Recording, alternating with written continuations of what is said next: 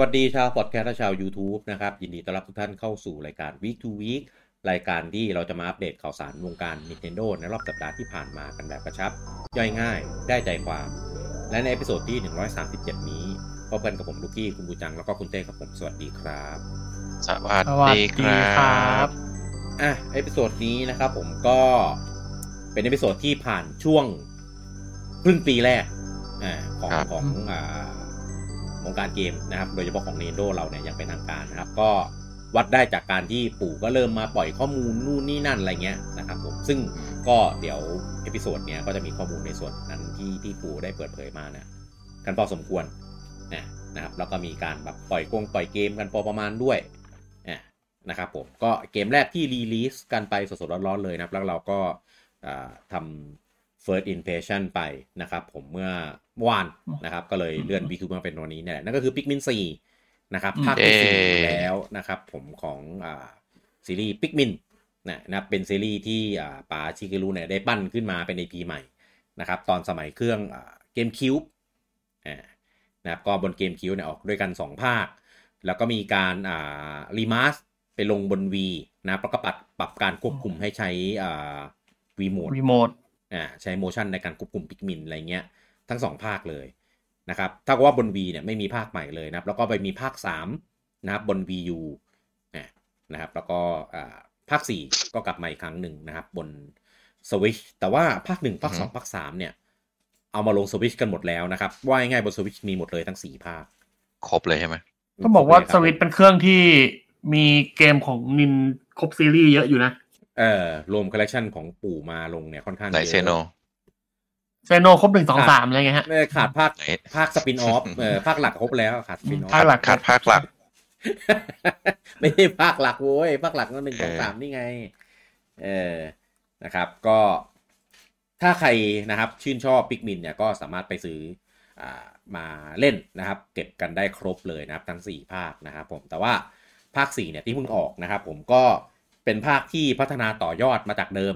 นะนะครับผมก็ มารีวิวสั้นๆนะครับที่ที่ได้เล่นมาจากเมื่อวานแล้วกันผมอ่าก็เป็นภาคอือฮึที่พัฒนาต่อยอดมาไม่ได้ไม่ได้ฉีก ไม่ได้ทิ้งอ่าความ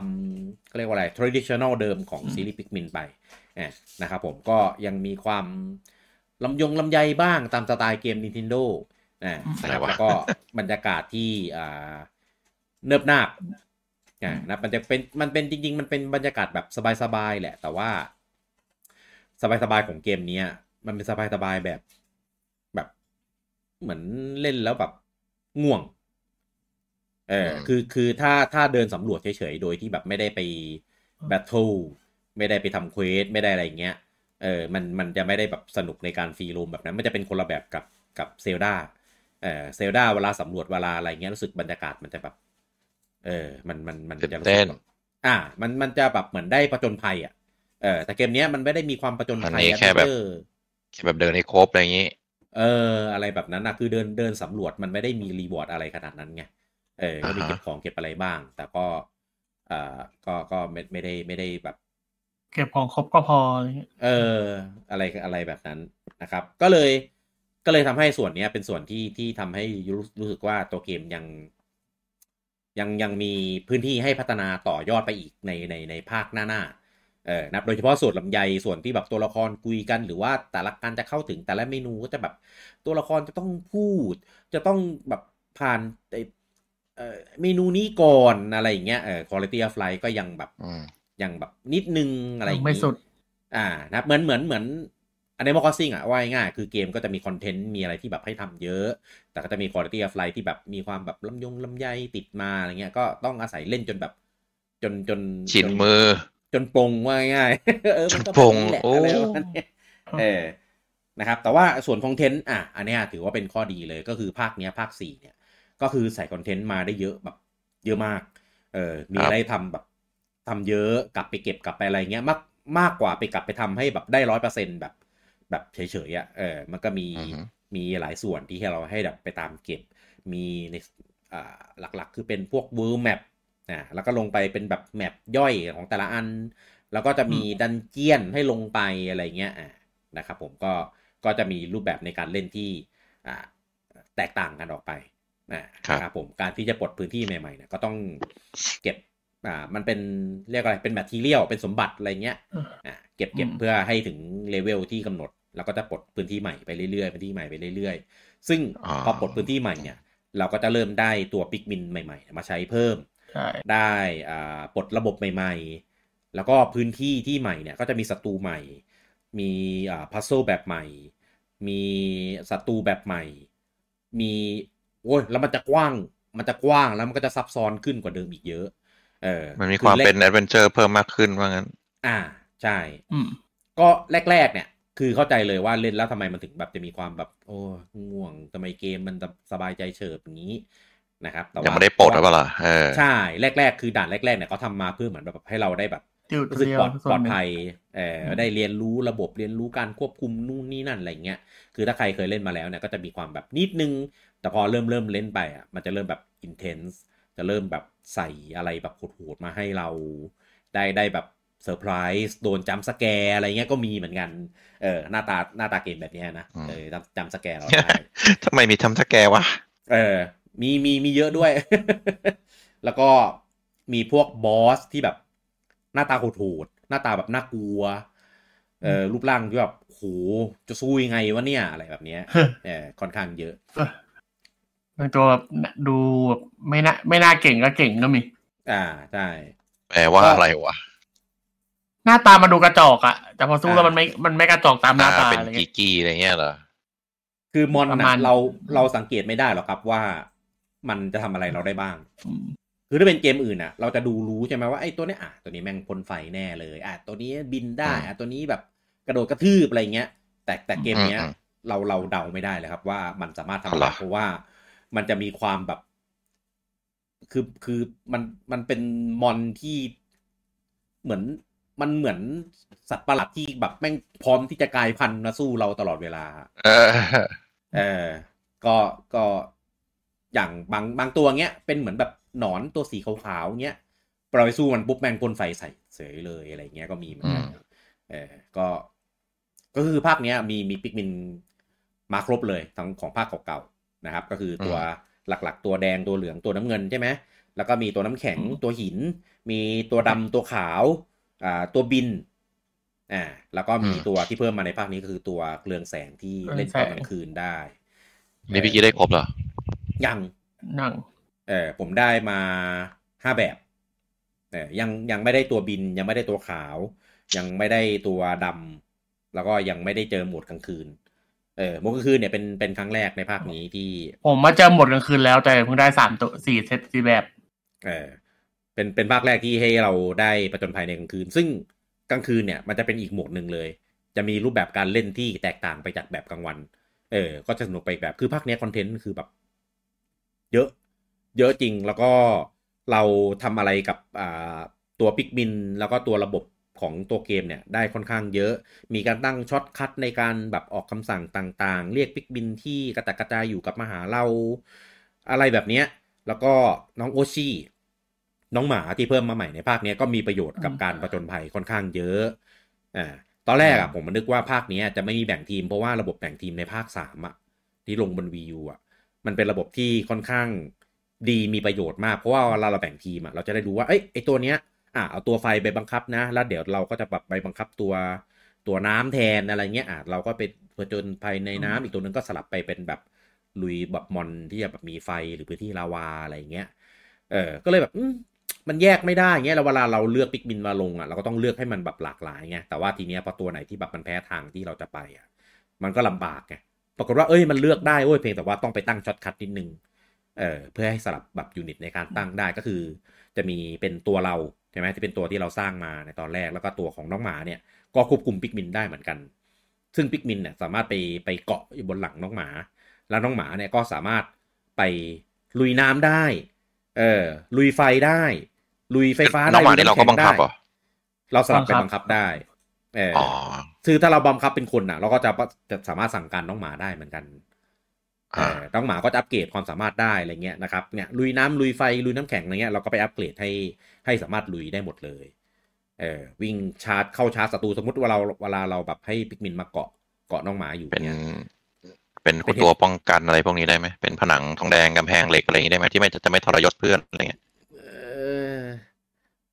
ไม่ไม่ไม่ไม่แน่ใจว่าถ้าว่าทำได้ขนาดไหน เออแต่ว่าตอนเนี้ยที่ที่ที่มีทำได้อะก็คือให้น้องปิกมินเนี่ยมาเกาะเกาะอยู่ที่ตัวหมา แล้วก็ให้หมาเนี่ยพุ่งเข้าชาร์จใส่มอน พอพุ่งเข้าชาร์จใส่มอนปุ๊บปิกมินที่เกาะอยู่เนี่ยมันจะโดดไปโจมตีที่มอนโดยอัตโนมัติเลย ปกติมันจะมาแค่ทีละตัวไงอันปนี้กคืติอแบบเราต้องโยนไปไปทีละเป็นฝูตังวหรือกดใช่ชาร์จอะไรเงี้ยก็จะวิ่งวิ่งไปไงแต่เนี้ยเวลาเราพุ่งอะมอนมันจะมีอาการ stun นิดนึง เออแล้ว Pikmin ก็จะแบบทุกตัวที่เกาะหมาอยู่อะก็จะขึ้นไปโจมตีมอนหมดเลยอะไรเงี้ย เออ ก็ทำให้สามารถโจมตีมอนได้ได้เร็วขึ้น รุนแรงขึ้น เออแต่ผมก็คิดว่าถ้าเขาทำระบบแบบนี้มา มอนที่จะมาให้เราตีอะมันก็ต้องโหดมากขึ้นแน่นอน ซึ่งซึ่งตอนเนี้ยยังยังไม่เจอเลเวลนั้นนะนะแต่จากเท่าที่ดูที่ปู่เปิดเผยมาในโอเวอร์วิวอะเอาแน่ ปู่เอาแน่ มีมีมีอยู่ เออคือแต่ละตัวคือแบบ อันเนี้ยอันเนี้ยไม่ spoil นะ เพราะว่าปู่โชว์อยู่ใน trailer อย่างเช่นตัวที่แบบ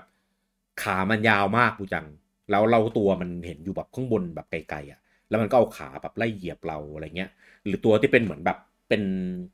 เป็นกระเป๋อลังอะไรสักอย่างอะ แล้วก็แบบแบบห้อยอะไรหยดลงมาโจมตีเราอะไรเงี้ย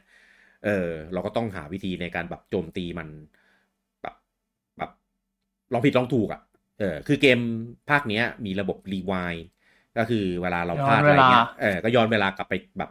ไปไปที่เช็คพอยต์ก่อนหสามได้นาทีห้านาทีอะไรเงี้ยอ่าใช่ ซึ่งซึ่งก็ดีมากนะครับผมไม่ต้องไม่ต้องแบบ พอตายหมดแล้วก็แบบโอ้โหต้องมาฟาร์มปิกมินใหม่อะไรเงี้ยมันเหนื่อยไงเออ ก็ใช้แบบย้อนเวลาเอาทำให้แบบ เอ้ย ได้ไปลองดูเหมือนก่อนที่พี่ว่ากีบอกใช่ไหมว่าภาคที่แล้วคือแบบใช้แล้วตายแล้วก็ต้องมานั่งใหม่ ใช่ ก็ต้องมาฟาร์มต้องมาเก็บอะไรกันใหม่แบบ เยอะเลย ซึ่งเวลาเราไปเจอบอสอะ บอสมันไม่ได้แบบฆ่าปิกมินทีละตัวสองตัวนะ มันฆ่าทีทั้งกองปาดครับเรียบใช่ไหมใช่ สมมุติเราเอาไปร้อยตัวก็หมดได้ครับวูบเอ่อวุบเดียวเลยจริงๆบางวูบทีเดียวเท่านั้น มันดูดแล้วมันก็กินหมดเลยเงี้ยหรือบางทีก็แบบกิ้งทับ หรือฉากอะฉากก็ทำลายปิกมินได้เดินเดินดูอยู่เงี้ยหินล่วงมาจากไหนไม่รู้กิ้งทับปิกมินตายทั้งฝูงอะไรเงี้ยก็มีเอออันนี้ก็พูดได้ไอ้ที่พี่เล่นเมื่อวานที่มันมีตัวที่มันเหมือนแผ่นหินนะที่มันทับอะ ตัวที่เหมือนแผ่นหิน ไอ้ที่มันบอมเป็นหินไอ้ปูเสฉวนน่ะอ๋ออ๋ออ๋ออ่าอ่าอะไอ้ตัวนั้นน่ะ ผมเรียกเรียกเรียกเพื่อนกลับเนี่ยมันกำลังวิ่งกันเป็นก้อนแล้วมันพลิกทับปุ๊บเออหายไปทั้งก้อนหายไปทั้งวงเลยใช่ใช่มันจะเป็นเหมือนแบบหินแบนๆน่ะ แล้วมันก็แบบพลิกมาทับอะไรอย่างเงี้ยเออมโหดโหดคือคือเกมเนี้ยก็จะต้องตั้งสติดีๆอะ มันเป็นเกมแนวเออแนว RTS อะนะมันก็ต้องมีแบบการเสีย unit บ้างเป็นเรื่องธรรมดา แต่ว่าด้วยความที่ unit เกมเนี้ยแม่ง โคตรน่ารักเลย แล้วเราก็แบบอยู่กับมันฟูมฟักมันเลี้ยงมัน พามันไปกว่ามันเลี้ยงจะบานเนี่ยเออให้ดอกไม้บานอะไรเงี้ย แล้วจู่ๆก็แบบมาตายอะ เราก็จะมีความแบบรับไม่ได้นิดนึงอะไรเงี้ยเออก็เลยแบบอยากจะย้อนเวลาไปตลอด เออทำไมก็เกมปู่ทำไมปู่ทำเกมไม่ใช่เด็กเล่นได้ด้วยเหรอครับ ปู่ทำไมอย่างนี้ตลอด จริงๆก็ก็แทบทุกเกมแหละนะของปู่อะเออเหมือนจะแบบเกมใสๆอะไรเงี้ยก็แบบหัวตลอดแล้วปิกมินคือไม่ได้แบบ สลบหรือแบบ โอ้กับหนีกลับไปแบบอยู่ในที่ตรงเองไม่นะตายวิวิญญญาญาณณหลุดจากล่างเป็นๆเลเลยยเออ แล้วเวลาคิดดูเวลาตายเป็นเบื่อ ก็คือจะมีเป็นแบบขบวนวิญญาณลอยกันขาวพลูนเต็มจอเลยอะไรเงี้ย มันจะเป็นภาพมันมีที่เราบทสวดให้ฟัง มันจะเป็นภาพที่เราแบบไม่ค่อย ไม่ค่อยได้อยากเห็นเท่าไหร่ เออ ก็ภาคนี้ถือว่า อ่า พัฒนาในด้านของเกมเพลย์เรื่องของระบบเรื่องของคอนเทนต์แล้วก็ เรื่องของการอ่าเข้าใจเข้าใจว่าคนเล่นต้องการอะไรมากขึ้น เออนะครับแล้วก็ภาคนี้เปลี่ยนจากอ่า co-op ที่เป็นแบบ split screen เล่นเล่นด้วยกันเนี่ย ก็เปลี่ยนเป็นให้จอยสองเป็นอ่า support ซึ่งโคตรโกงครับโกงเออโคตรโกง แต่ว่าโกงเข้าใจในหน้าที่เนี้ยไม่ได้ยังยังไม่เล่นจนถึงแบบตัวที่โหดจริงๆนะเลยไม่รู้ยังไง คือจอยสองเนี่ยจะมีแค่ cursor เป็นเป้าอยู่ในจอไม่มีตัวเดิน เออซึ่งเป้านั้นน่ะเป็นกาแล็กซี่สามารถกันนะเออเออคล้ายๆคล้ายๆ แต่ว่ากาแล็กซี่อะมันยังมีจำกัดใช่ไหมเวลาจะเราจะยิงแบบสตาร์บิกลงไปที่ศัตรูอะเออแต่นี้คือไม่มีต้องจำไปกัดเก็บครับเพิ่ม อันนี้ไม่จำกัดครับอ๋อก็ป่วนได้ว่างั้น ก็เราก็ไม่ต้องเข้าหาศัตรูเราก็ยืนอยู่ไกลๆแล้วให้จอยสองเนี่ยเล็งยิงฆ่ามอนให้เสร็จแล้วเราค่อยไปเก็บศพเอ้าเออแบบทำแบบนั้นได้เลยเอ้าครับไม่หืมเออใช่ หรือ จะให้คือจอยสองมันจะมีมันจะมีขีดอยู่คือจะถ้าจอยสองเนี่ยทำแบบ activity ไปเรื่อยๆพอขีดเต็มอะมันจะ random ให้ของมา ซึ่งของก็จะมีทั้งแครอทที่เอาไว้แบบรอให้มอนหันหน้าไปทางอื่น ซึ่งไม่มีประโยชน์หรอกครับ ถ้าจอยสองฆ่าได้ก็ไม่ต้องให้หยดน้ำหวานลงมาได้ ซึ่งน้ำหวานเนี่ยเวลา Pikmin ไปกินอะมันจะทำให้ Pikmin ดอกไม้บาน ซึ่งบานดอกไม้บานก็คือเป็นเหมือนแบบเป็นแหลงของปิกมินก็คือเป็นแบบใบไม้ ดอกไม้ตูม ดอกไม้บาน ก็คือทำให้ปิกมินโจมตีแรงขึ้น แล้วก็ขนของเร็วขึ้นอ่านะครับ ก็คือหยดน้ำหวานได้อันอันนี้มีจำนวนจำกัดนะ พวกน้ำหวานแครอทอะไรพวกเนี้ยอ่าก็หยดน้ำหวานมาแล้วก็ให้ปิกมินเนี่ยไปกินให้ดอกไม้บานให้หมดอ่าอ่า หรือโยนระเบิดใส่มอนก็ได้ อ่า เออหรือเวลาแบบโจมตีอ่ากำแพงอะไรเงี้ย ก็ให้จอยสองแบบไปช่วย support ได้ อืมเอ้ยผมถามคือปกติเกมที่มันจะเป็นแบบลักษณะแบบ เอ่อ อันนี้คือเล่นแบบอยู่ไกลๆแล้วแค่จอยสองยิงไปก่อนอะไรอย่างงี้ใช่ไหมใช่ทีเนี้ยไอเกมที่เป็นลักษณะเนี้ยมันจะชอบมีแบบพอไป activate monster มี damage เกิดขึ้นอะ monster มันก็จะวิ่งมาหาเรา อันนี้คือไม่มีอะอันนี้มันไกลเกินไงคือมันยิงได้ไกลมากกูจังไกลจนแบบมันบอลยิงเท่าที่เห็นนะพี่ดอเอดีแทนอน่ะใช่ใช่คือใช่ถ้าเราคือคือเกมปกติคือถ้ามี damage เกิดขึ้นอะมอนมันจะเหมือนมันจะรู้ตัวแล้วมันก็จะวิ่งมาหาเราไงไม่รู้ครับ มันก็แค่หนีหรือไม่ก็แบบแบบ ก็เดินเดินอยู่แถวนั้นเราไม่รู้มันทำอะไรถ้าเป็นถ้ามันอยู่เกินระยะตามมันมันก็ไม่เห็นไงพี่ เออ ไม่ไม่คือคือ โอเค ใช่ระยะตาเห็นใช่แต่ถ้ามี damage อะไรมันเหมือนมันก็เหมือนมันตื่นตัวมันก็จะหาอะไรอย่างเงี้ยไม่มันหายไม่แต่ว่ามันอยู่นอกระยะไงเออมันไม่มันไม่รู้จะโจมตีอะไรไงเพราะมอนมันไม่โจมตีกันเองไงพอมันโดนยิงมันก็แบบเออไม่ไม่ไม่รู้จะทำไงอะไม่ผมเข้าใจแต่เข้าใจที่ผมบอกไหมว่าเกมอื่นเข้ามันใจจะไม่เป็นอย่างนี้ ก็เออก็เพราะว่าเกมอื่นพอแค่อื่นมันพอไม่ไอ้นี่ไงอะไร แค่อื่นมันคือมันเป็นระยะโจมตีปกติไงผมว่าปู่ปู่อะสคริปต์มอนมาแค่สำหรับเวลาใช้มันเข้าไปมันเป็นอา Pikmin ใช่ไปตีมันเป็นดีไซน์ฟลอหรือเปล่า แล้วมันก็แบบเออไม่ได้คิดถึงส่วนนี้หรือเปล่า ไม่ ผมว่าเขาตั้งใจครัคิบดมาแล้วเขาคือเหมือนเพจอราะว่าสองให้เด็กเล่นนะพี่เขาอยากให้เล่นง่าย อ๋อ อ่าจอยสองเพราะว่าทำมาให้เหมือนให้ activate ลูก mon เล่นอะอะ activate mon อะคือมันมีสองอย่างก็คือ activate ด้วยระยะระยะที่มันสคริปต์ไว้ระยะสายตาหรืออะไรก็ตามแต่อ่าระยะระยะห่างอะกับระยะ กับการ attack มันจะทำให้ AI หรือโค้ดอะของมอนอะตื่นอืมมันก็จะเริ่มหา ซึ่งมันก็มีหาสองแบบคือแบบหาแล้วหาไม่เจอ หรืออมสองคือถ้ามีเดเมจปุ๊บกูรู้เลยมึงอยู่นู่นอืมเออ อะไรประมาณเนี้ยก็นั่นแหละ คือผมคิดว่า คือเหมือนสสคริปต์ที่สองอะ ไม่มี ไม่มีตั้งใจใช่ไม่มี ใช่ ตั้งใจให้ไม่มี คือมันแค่ตามอนปกติไม่ไม่มีแบบโอเวอร์อะไรเงี้ยอืมใช่แล้วมันหาปะล่ะไม่หาครับมันหาแต่ว่ามันหามันหาตรงรอบรอบๆมันเฉยๆอะอ่า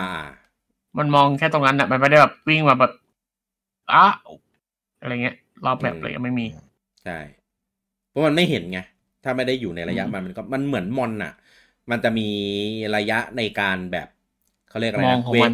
เอออาณาเขตมันอะ อ่า มันจะมีอาณาเขตมันจะมี waypoint ของมันอยู่ว่ามันจะอยู่ในแค่ area scope ไหน ถ้าเราไม่ได้เข้าไปในพื้นที่นั้นน่ะเออ ก็ก็ไม่เป็นไร เพียงแต่ว่าไอไอเป้าของจอยสองอะมันยิงหินได้ไกลมาก ผมลองเทสกับวิดีโอเมื่อคืนคือแบบ โห โคตรเกือบเกือบสุดจออะเกือบสุดจอที่เห็นน่ะเออคือถ้าไกลขนาดนั้นคือปกติเราไม่ยิงไกลมอนไกลขนาดนั้นอยู่แล้วไงเพราะไกลไกลขนาดนั้นนะมันมันไม่เห็นเราอยู่แล้วล่ะเออก็เดินเดินซูไปมแล้ได้วก็ไกลอย่างนั้นเลยเหรอมันไได้คือซูดอดีแทนน่ะบูจัง เออมันก็เท่าที่เห็นอยู่ในจอแหละ คือถ้าเห็นอยู่ในจอคือยิงได้ อ๋อ มันอ๋อ มันเป็นมุมมองแบบแบบแบบเงยแงนหน้าไปใช่ไหมอารมณ์เหมือนพี่เล่นมอนทัน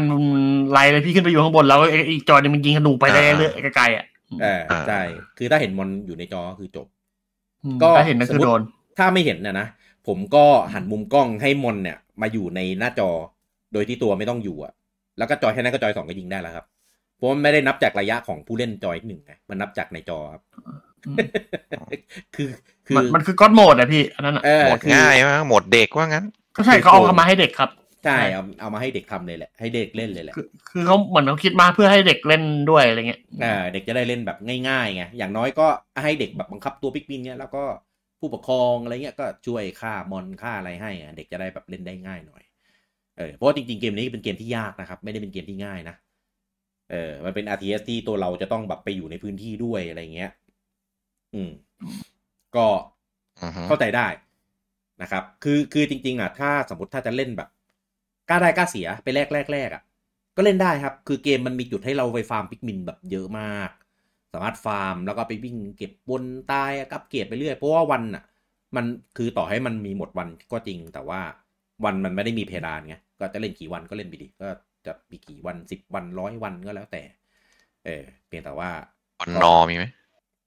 โอ้ยมันจะลากเข้าเรื่องนี้ได้ไงวะ เออ ได้หมดอะครับ ก็เป็นเกมที่ดี เป็น เป็น เป็นเกมที่ ที่โอเคเลยนะครับ ไม่ว่าคุณจะเล่นคนเดียว หรือจะเล่นสองคนกับใครก็ตาม เออนะครับ เพียงแต่ว่าถ้าเกิดไม่เคยเล่นซีรีส์นี้มาก่อนเนี่ย อาจจะต้อง อ่าทำความรู้จักกับมันนิดนึงเออไม่ผมว่าช่วงผมกลัวว่าคนที่แบบ ไม่ไม่รู้จักเลยแล้วจะบอกว่าเออเกม Nintendo แล้วด้วยกราฟิกน่ารักอืมซื้อให้เด็กเล่นจุกแตกเลยนะ ก็ก็ถ้าซื้อให้เด็กเล่นเลย แต่แต่ผมว่าเด็กสมัยเนี้ยเออมันมัน skill ไม่เหมือนกับเรานะ มันจะมีความสามารถในการเล่นที่ เออเก่งกว่าเราเยอะอะไม่ไม่ไม่ไม่ไม่ไม่เชื่อไม่เชื่อ เพราะว่าเกมสมัยก่อนยากกว่านี้เยอะ ก็พูดถึงเกมเกมสมัยเนี้ยเออเราพูดถึงเกมสมัยนี้ไงใช่ ก็ก็ถ้าเออถ้าจะเทียบกันผมว่าเกมสมัยก่อนอะความความยากเยอะกว่าเยอะ แล้วเกมใช่สมัมัยนเนี้ยายกคนละแบบปะอันนั้นมันยากด้วยความยากเกมมันยากด้วยการบังคับอะเกมสมัยเนี้ยไม่ไม่สมัไม่ยยากสมัยยากก็คือยากอะเออ สมัยก่อนไม่ใช่ยากแบบมันดาร์กโซอะยากด้วย skill ในการใช้ในเล่นเกมสมัยก่อน แต่เกมสมัยปัจจุบันน่ะมันยากด้วยความแบบความซับซ้อนอืมเออความซับซ้อนในการควบคุมความซับซ้อนในข้อมูลอืมที่ต้องแบบได้รับในการเล่นเกมกับการแบบแบบ control อะไรเงี้ยเออซึ่งซึ่งถ้ายากซับซ้อนอะผมว่าเด็กสมัยเนี้ยเล่นได้เออถ้ายากควบคุมยากแบบเกมสมัยก่อนอะอันนั้นอะจะแล้วแต่คนเออก็ ก็อย่างลูกบางคนแล้วอะยกตัวอย่างลูกลุงแบทเนี่ยลูกลุงแบทเล่นแบบไมครับได้อย่างเงี้ยมุมมอง first person เนี่ยต่อบล็อกต่ออะไรเนี่ยเออจริงๆไมครับก็เป็นเกมที่ซับซ้อนนะการตอบสนองเด็กยุคนี้ค่อนข้างไวกว่ายุคเรา เออใช่ไม่เชื่อ ไม่อะไม่พี่ไปดูม่คลิปไปที่เด็กมันเล่นไอเกม first person ในในในมือถืออะเออนิ้วไม่งเอเห็นความอหมึกแต่พี่กูกูก็กูก็คิดว่าเกมสมัยก่อน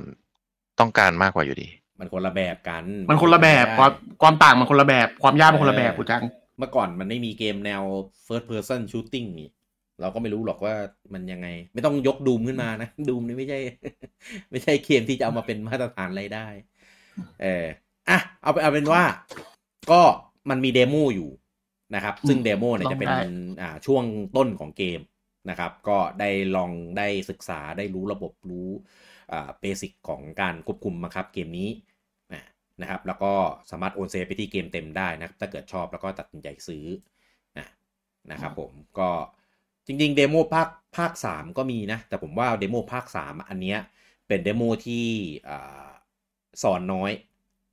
เออไม่ไม่ไม่ได้แบบ tutorial พาคนแบบให้ไปรู้จักกับโลกของเกมเหมือนภาคสี่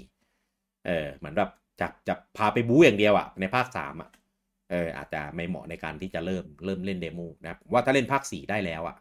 ภาคสามภาคสองภาคหนึ่งก็ก็เล่นได้หมดอะภาคหนึ่งนี่คือ ไม่ผมว่าถ้าเกิดเล่นภาคสี่แล้วไปเล่นภาคเก่ามันมีปัญหาเรื่อง quality of life ก็นิดนึงเออเพราะภาคนี้มันค่อนข้างทำมาให้เล่นง่ายขึ้นเยอะการควบคุมการสั่งการอะไรอย่างนี้ แต่ว่าแต่ละภาคอะมันจะมีจุดเด่นของมันอย่างภาคหนึ่งภาคสองเนี่ยมันจะเน้นในเรื่องของการคือคือมันมีเหมือนเหมือนเดิมแหละไอ้เกินการสั่งงานปิกมิน แล้วก็ส่งไปโจมตีอะไรเงี้ย แต่ว่าภาคหนึ่งเนี่ยกับภาคสองเนี่ยมันจะเป็นเน้นในเรื่องของพัซซู เออเกมเพย์จะมีความคล้ายๆเซลดาประมาณหนึ่งเออแล้วก็เนี่ยก็ใช้ปิกมินพวกนี้ในการแบบแบบแก้ปริศนา แล้วก็ภาคหนึ่งอะคิดดูมันมีแค่สามตัวเอง มีแดงมีเหลืองมีน้ำเงินแค่นั้นเอง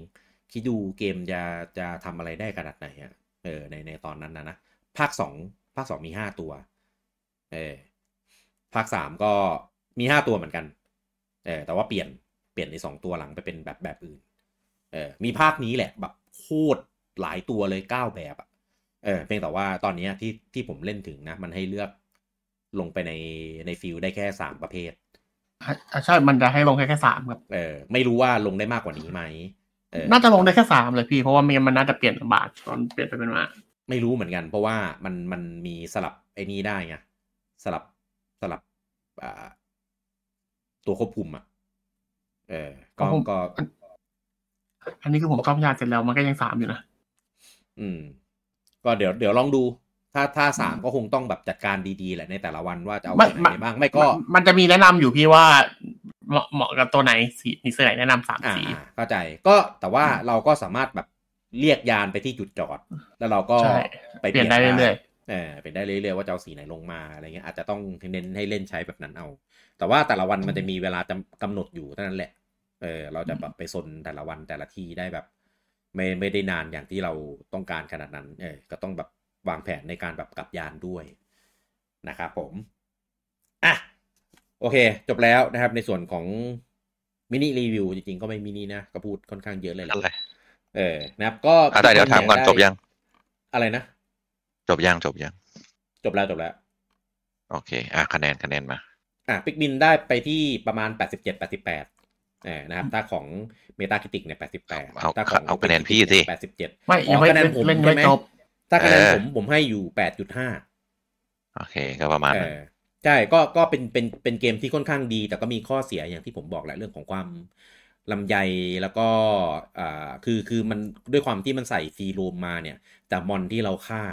มันตายแล้วตายเลย มันไม่กลับมาแล้วทำให้แบบรอบที่เรากลับไปอะมันก็อ๋อมันก็กลายเป็นแมปเปล่า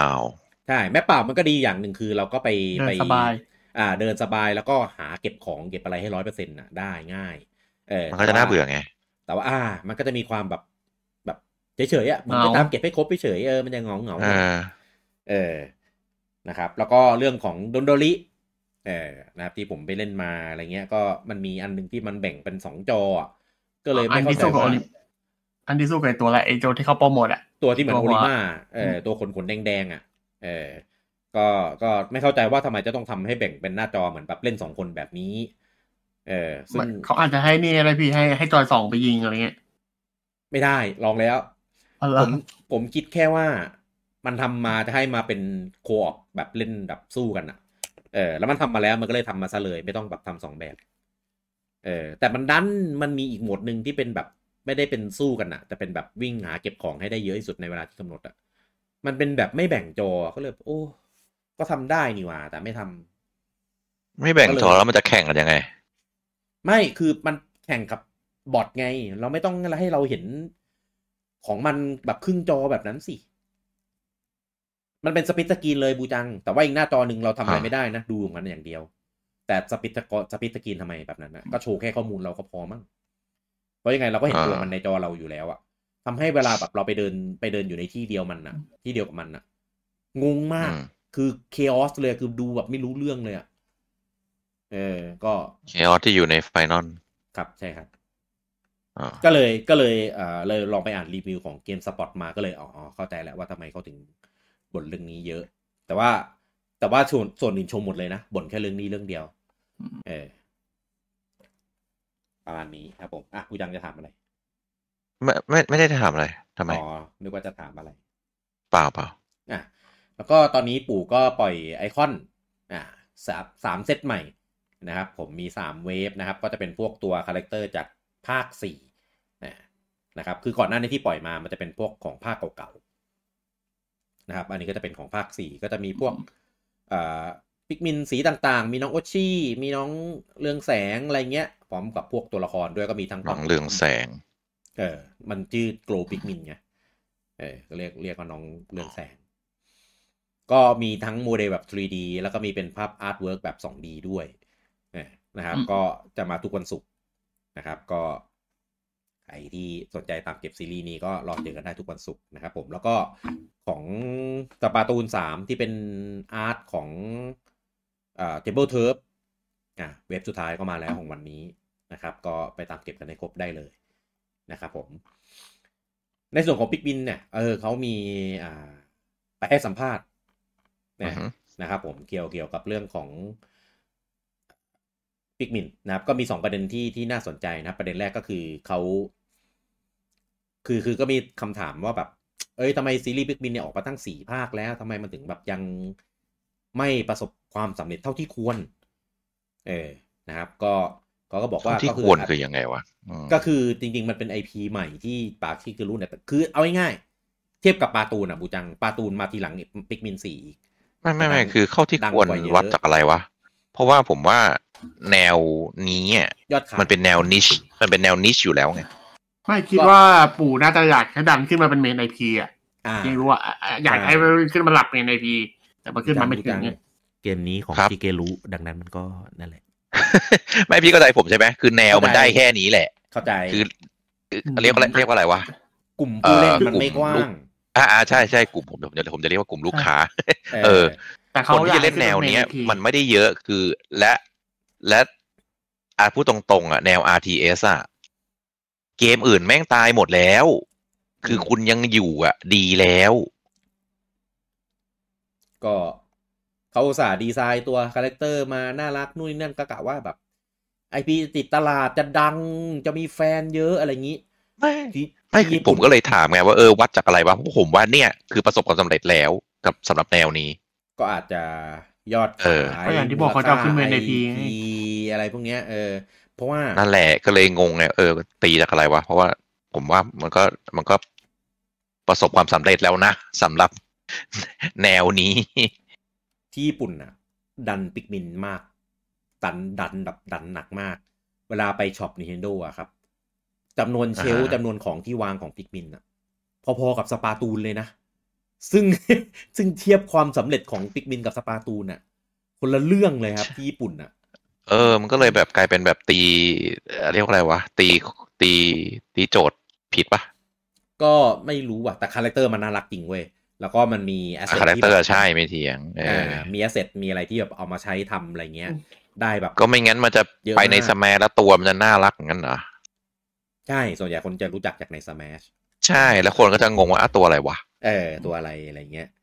เออ ถึงขั้นจะเกมอะไรวะ นี่คือเป็น project ที่ทำเป็นหนังอันแรกของ Nintendo เลยนะบูจังครับเขาดันขนาดนั้นน่ะเออเรื่องอื่นครัอะมาริโอเซลดาอะไรเงี้ย ยังไม่ถูกผลักดันขนาดนี้เลย เออ แต่ปิกมินมีทำหนังอะแล้วไม่ได้ดูฟรีนะ ขาย เออ ขายในบน 3DS ขายบน Wii U ซึ่งผมมันก็มีหมดหมดทั้งสองเวอร์ชันนะเออมีทำไมถามก่อน ก็บน Wii U มันดูเป็นแบบ HD ไงตอนนั้น ส่วนบน 3DS มันเป็น 3D มันดูเป็นทีดีมันจะประสบการณ์มันจะคนละแบบกัน อยากลองแหละ เพราะว่าเห็นปู่แบบเอ้ยปู่ทำหนังไว้ลองซื้อดู คือจริง ๆ ใจผมอะผมเป็นแฟนของปิกมินนะ ผมก็อยากให้มันแบบ ให้ให้มีมีคนเล่นเยอะกว่านี้ แต่ผมก็เข้าใจ ว่ามันเออแนวมันได้แค่นี้แหละผมคิดเหมือนจิเกรูเลยก็บอกว่า เกมอะมันน่ารักจริง เหมือนจะดึงดูดแต่ว่ามันมีความยากสูงอืมเออแล้วก็พอเกมน่ารักเนี่ยเราก็ไปเจอพวกแบบปิกมินตายอะไรเงี้ยมันก็เหมือนแบบมีคนที่แบบแบบ ทำใจทำไมด้เออ รับไม่ได้กับแบบสิ่งที่เกิดขึ้นอะไรอย่างเงี้ยไม่ต้องทำอย่างนี้ด้วย ใช่เพราะว่าคือทำกราฟิกมาสไตล์แบบเนี้ยเหมือนแบบจะมาจับกลุ่มเด็ก จับกลุ่ม casual ใช่ไหม แต่ gameplay อะกลับกลับไปจับกลุ่ม hardcore มันก็เลยเหมือนแบบ อยู่ตรงกลางระหว่างอันเนี้ย มันเป็นเกมที่กึ่ง ใช่ มันก็เลยแบบ hardcore ก็เล่นอ้าวน่ารักจังเลย แต่ว่าก็อาจจะแบบเล่นปันจนเข้าไม่ถึงระดับที่แบบเกมมันยากแบบฮาร์ดคอร์ไงไอคนที่แบบโอ้ยตัวละครน่ารักจังเลยปูมปิกมินตกน้ำตายอย่างเงี้ยก็แบบโอ้ยไม่เล่นแล้วรับไม่ได้นะก็เลยกลายเป็นอย่างนี้มีด้วยเหรอวะมีบีเดลเนี่ยแหละ ตัวตัวอย่างเลยอ้าวเออมันไม่รู้เว้ยมันก็ไม่นับไม่นับรีบียกเดอร์ไม่ไม่ใช่อย่าเอาบีเดอร์มาเป็นมาตรฐานของคน ผมคิดว่าคนอื่นก็คงมีเหมือนกันแหละเออเพราะว่าเพราะว่า เกมมันเหมือนแบบมันไม่ได้สอนแบบตรงๆเว้ยในช่วงครั้งแรกๆที่เล่นอะ มันบอกแบครับบอ้อมๆเออว่าแต่แต่ตัวละครจะมีความสามารถอะไรอืมแต่ไม่ได้บอกว่าลงน้ำไม่ได้ไงเออแล้วก็แบบอ๋ออะจอมแล้วก็ก็ปั่นมาซะเยอะใช่ไหมเดินกันเป็นขบวนเลย แล้วก็เดินลงน้ำแม่งก็เฮ้ยดินดินดินเอาดินแต่ดินก็ไม่ได้สอนว่าลงน้ำไม่ได้ เออไม่ได้บอกว่าลงน้ำไม่ได้ไงแค่บอกว่าแต่ละเออตัวละครจะมีความสามารถอะไรเฉยๆอะไรเงี้ยเออเออคนเล่นเอาแต่ก็ไม่รู้เหมือนกันแหละจ้ะ มันเป็นคนไงมันควรว่ายน้ำได้ไหมอย่างนั้นนะไม่ได้อยู่อาหรับไม่มีน้ำเกี่ยวไหมเดี๋ยววะเดี๋ยวมีมีมีเออมันก็มีแม่น้ำของมันอยู่อะก็ก็ก็เป็นเป็นเหมือนแบบเขาก็เหมือนทำความเข้าใจแหละว่าเอ่อก็ไอพีมันก็มีทิศทางของมันไปได้แบบประมาณนี้ ประมาณนี้ อ่า ใช่ ก็เลยเนี่ย ก็เลยเกิดเป็นภาคสี่ที่พยายามแบบเขาเรียกว่าอะไรนะทำทำอะไรออกมาที่แบบเหมือนเอาใจคนกลุ่มที่แบบ แบบตรงสายอะมากขึ้นให้ถูกใจให้โดนใจแบบในในจำนวนคนที่กว้างมากขึ้นอืมเออผมคิดว่าอย่างที่ผมบอกไปตั้งแต่แรกแหละว่าปิกมินอะมันมีอ่ามันมี potential มันมีพื้นที่ในการพัฒนาต่อยอดไปได้อีกเยอะ เออครับซึ่งผมว่าถ้ามันทิ้งอะไรหลาย ๆ อย่างที่ที่ผมเรียกคำว่าโบราณค่ำคลือแล้วกัน เออของของมันอะอืมเอางั้นเลยนะออกไปไอ้พวกความลำไยลำไยทั้งหลายอะ เออถ้าทิ้งออกไปได้อะผมคิดว่าซีรีส์อะมันจะมันจะพัฒมันจะมีได้รับความนิยมได้มากยิ่งขึ้นไปกว่านี้อีกอือฮึผมบอกเลยว่าไอ้ไอ้เรื่องเนี้ย ก็เกี่ยวกับชิเกรุแหละชิเกรุทำเกมชอบชอบใส่ความพวกเนี้ย เข้าไปเว้ย เมื่อคืนอะ ผมคุยกับปีเดอร์ว่า ลองคิดดูถ้า Zelda Breath of the Wild อะ ไม่ได้เป็นอย่างทุกวันเนี้ย แล้วเป็นแบบ Skyward Sword เป็นแบบ Twilight Princess อะ มันก็จะได้กลุ่ม niche เหมือนกันครับ Zelda เมื่อก่อนก็เป็นเกม niche เหมือนกันครับอืมเพียงแค่มันยอมทิ้งอะไรหลายๆอย่างที่แบบโบราณคร่ำครึทิ้งใช่ไหมมีแต่ความ traditional base เกมของ Zelda เก่าๆมันมันพัฒนาได้ไง แต่ base เกมของ Pikmin มันเป็น RTS เนี่ยที่มันตัน ผมว่ามันก็ยังมีช่องให้พัฒนาได้อยู่เลยเช่นเช่นเรื่องการบังคับควบคุมเนี่ย ผมคิดว่ามันก็มีวิธีในการควบคุมที่ดีกว่านี้ได้ การนำเสนออืมเนื้อเรื่อง การ tutorial การใส่ความลำไยตัวละครที่ต้องมาแบบ โอ้ยมาฟังมันคุยมานั่งดูนั่งหน้า result แบบแบบเก่าๆอะครับคือไอ้ไอ้พวกเนี้ย แม่งเหมือนเดิมเลยนะ ตั้งแต่สมัยภาคแรก เพียงแค่สวยอันนั้นขึ้มัน อันนั้นมันนิสัยปู่นินวะนั่นแหละ ครับ ซึ่งเซด้าเออมันไม่คือเป็นแล้วไงเซด้ามาทิ้งพวกนั้นไม่หมดแล้ว ใช่ผมเข้าใจ แล้วก็อีกอย่างหนึ่งที่ที่ผม question คือแนวเนี้ยเอ่อมันมีคนพยายามทำมาอ่าใช่หลายหลายแบบแล้ว หลายเกมมากอ่าหลายเกมไม่ว่าจะเป็นอย่างปัจจุบันอะผมว่ามันมันพัฒนาพัฒนานะก็คือเกมมือถือ RTS อะที่เป็นสองฝั่ง แล้วก็ส่งยูนิตไปหลายๆยูนิตก็คือเอ่อเทียบเคียงกันก็คือใกล้ๆเคียงกันที่สุดแหละที่เป็นแบบอืมมันจะอีโวไปนะอืมแต่ทั้งหมดอะอ่าอย่างไมครับดีเจนใช่ไหมก็แบบอันนี้คือใกล้เคียงที่สุดอืมก็ไม่มีอันไหนที่ประสบความสำเร็จแบบดังขึ้นมาได้อะใช่ก็คือโอเคมันก็ระดับหนึ่งอะไมครับดีเจนก็ระดับหนึ่งก็เกมมาแล้วก็ไปใช่ไหมอ่าขนาดเอาไมครับมาแปะชื่อแล้วนะ ก็เลยก็ก็ยังอืมอืมผมก็เลยว่า แนวมันค่อนข้างต้องต้องหาทางเบรกทูให้ได้อะใช่ นั่นแหละ อืม ตอนเนี้ยคือพยายามผมเข้าใจว่าหลายคนพยายามเบรกทูแนวว่าเอออาพิกมินแบบใหม่อันนู่นนี่นั่นเพิ่มเพิ่มฟีโรมใช่ไหมเอออืมเออแต่แต่แต่ว่าฟีโรมนี่คือเป็นสูตรสำเร็จนะกูเอะอะเพิ่มเอะอะเพิ่มไอ้เหี้ยไม่ไม่ไม่คิดเลยบางเกมมันก็ไม่เข้า ไม่ได้พูดถึงอันนี้นะอืมครับ นั่นแหละใช่ก็เลยกลายเป็นว่าอืมเออมันยังไม่ได้ breakthrough ที่เหมาะกับเกม อย่าง Zelda เอา free roamัน adventure มาผสม open world มันเข้ากันไงอืมอ่าอย่างอะอย่าง Mario Rabbids เพิ่ม open world มาเอ้ยเพิ่ม free roam มาก็ ก็ดี อืม แต่ก็ไม่ได้จำเป็นไงเออผมอืมผมซึ่งผมคิดว่าปิกมินอาจจะเป็นอย่างนั้นหรือเปล่าคือแบบ เพิ่มมาก็ดี แต่ไม่ได้เพิ่มแล้วอ่า มันจะปัง อ่า มันเป็นแค่ส่วนหนึ่งมันไม่ได้เป็นสิ่งที่เพิ่มมาแล้วเกมมันจะอัพอัพแวลูขึ้นได้เยอะขนาดนั้น อืม ก็เลยยังไม่เกาะติดกระแสหลักได้อะไรประมาณนั้น อืม ผมว่าอืมถ้านับว่าภาคนี้เพิ่มอะไรมาแล้วดีก็คือหมา อ่าใช่อืมภาคที่แล้วภาคสามอะมันมีอื มมันมีตัวละครที่เราบังคับได้สามตัวเออแต่ละตัวก็แบ่งยูนิตกันไปแล้วก็เดินกันไปคนละทางเออสั่งการได้สั่งการเพื่อนได้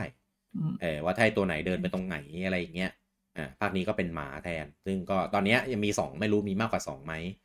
เออแต่ว่าหมามันทำประโยชน์ได้มากกว่าตัวคนอยู่แล้วไงคนมันก็ได้แค่สั่งการบิ๊กมินแต่หมามันแบบ โอ้ย ไว้ดมกลิ่นหาสมบัติไว้กระแทกไว้กระโดดข้ามขั้น ไว้ครับ แบนทุกปิกมินอะไรเงี้ยเออมันมีประโยชน์กว่าเยอะ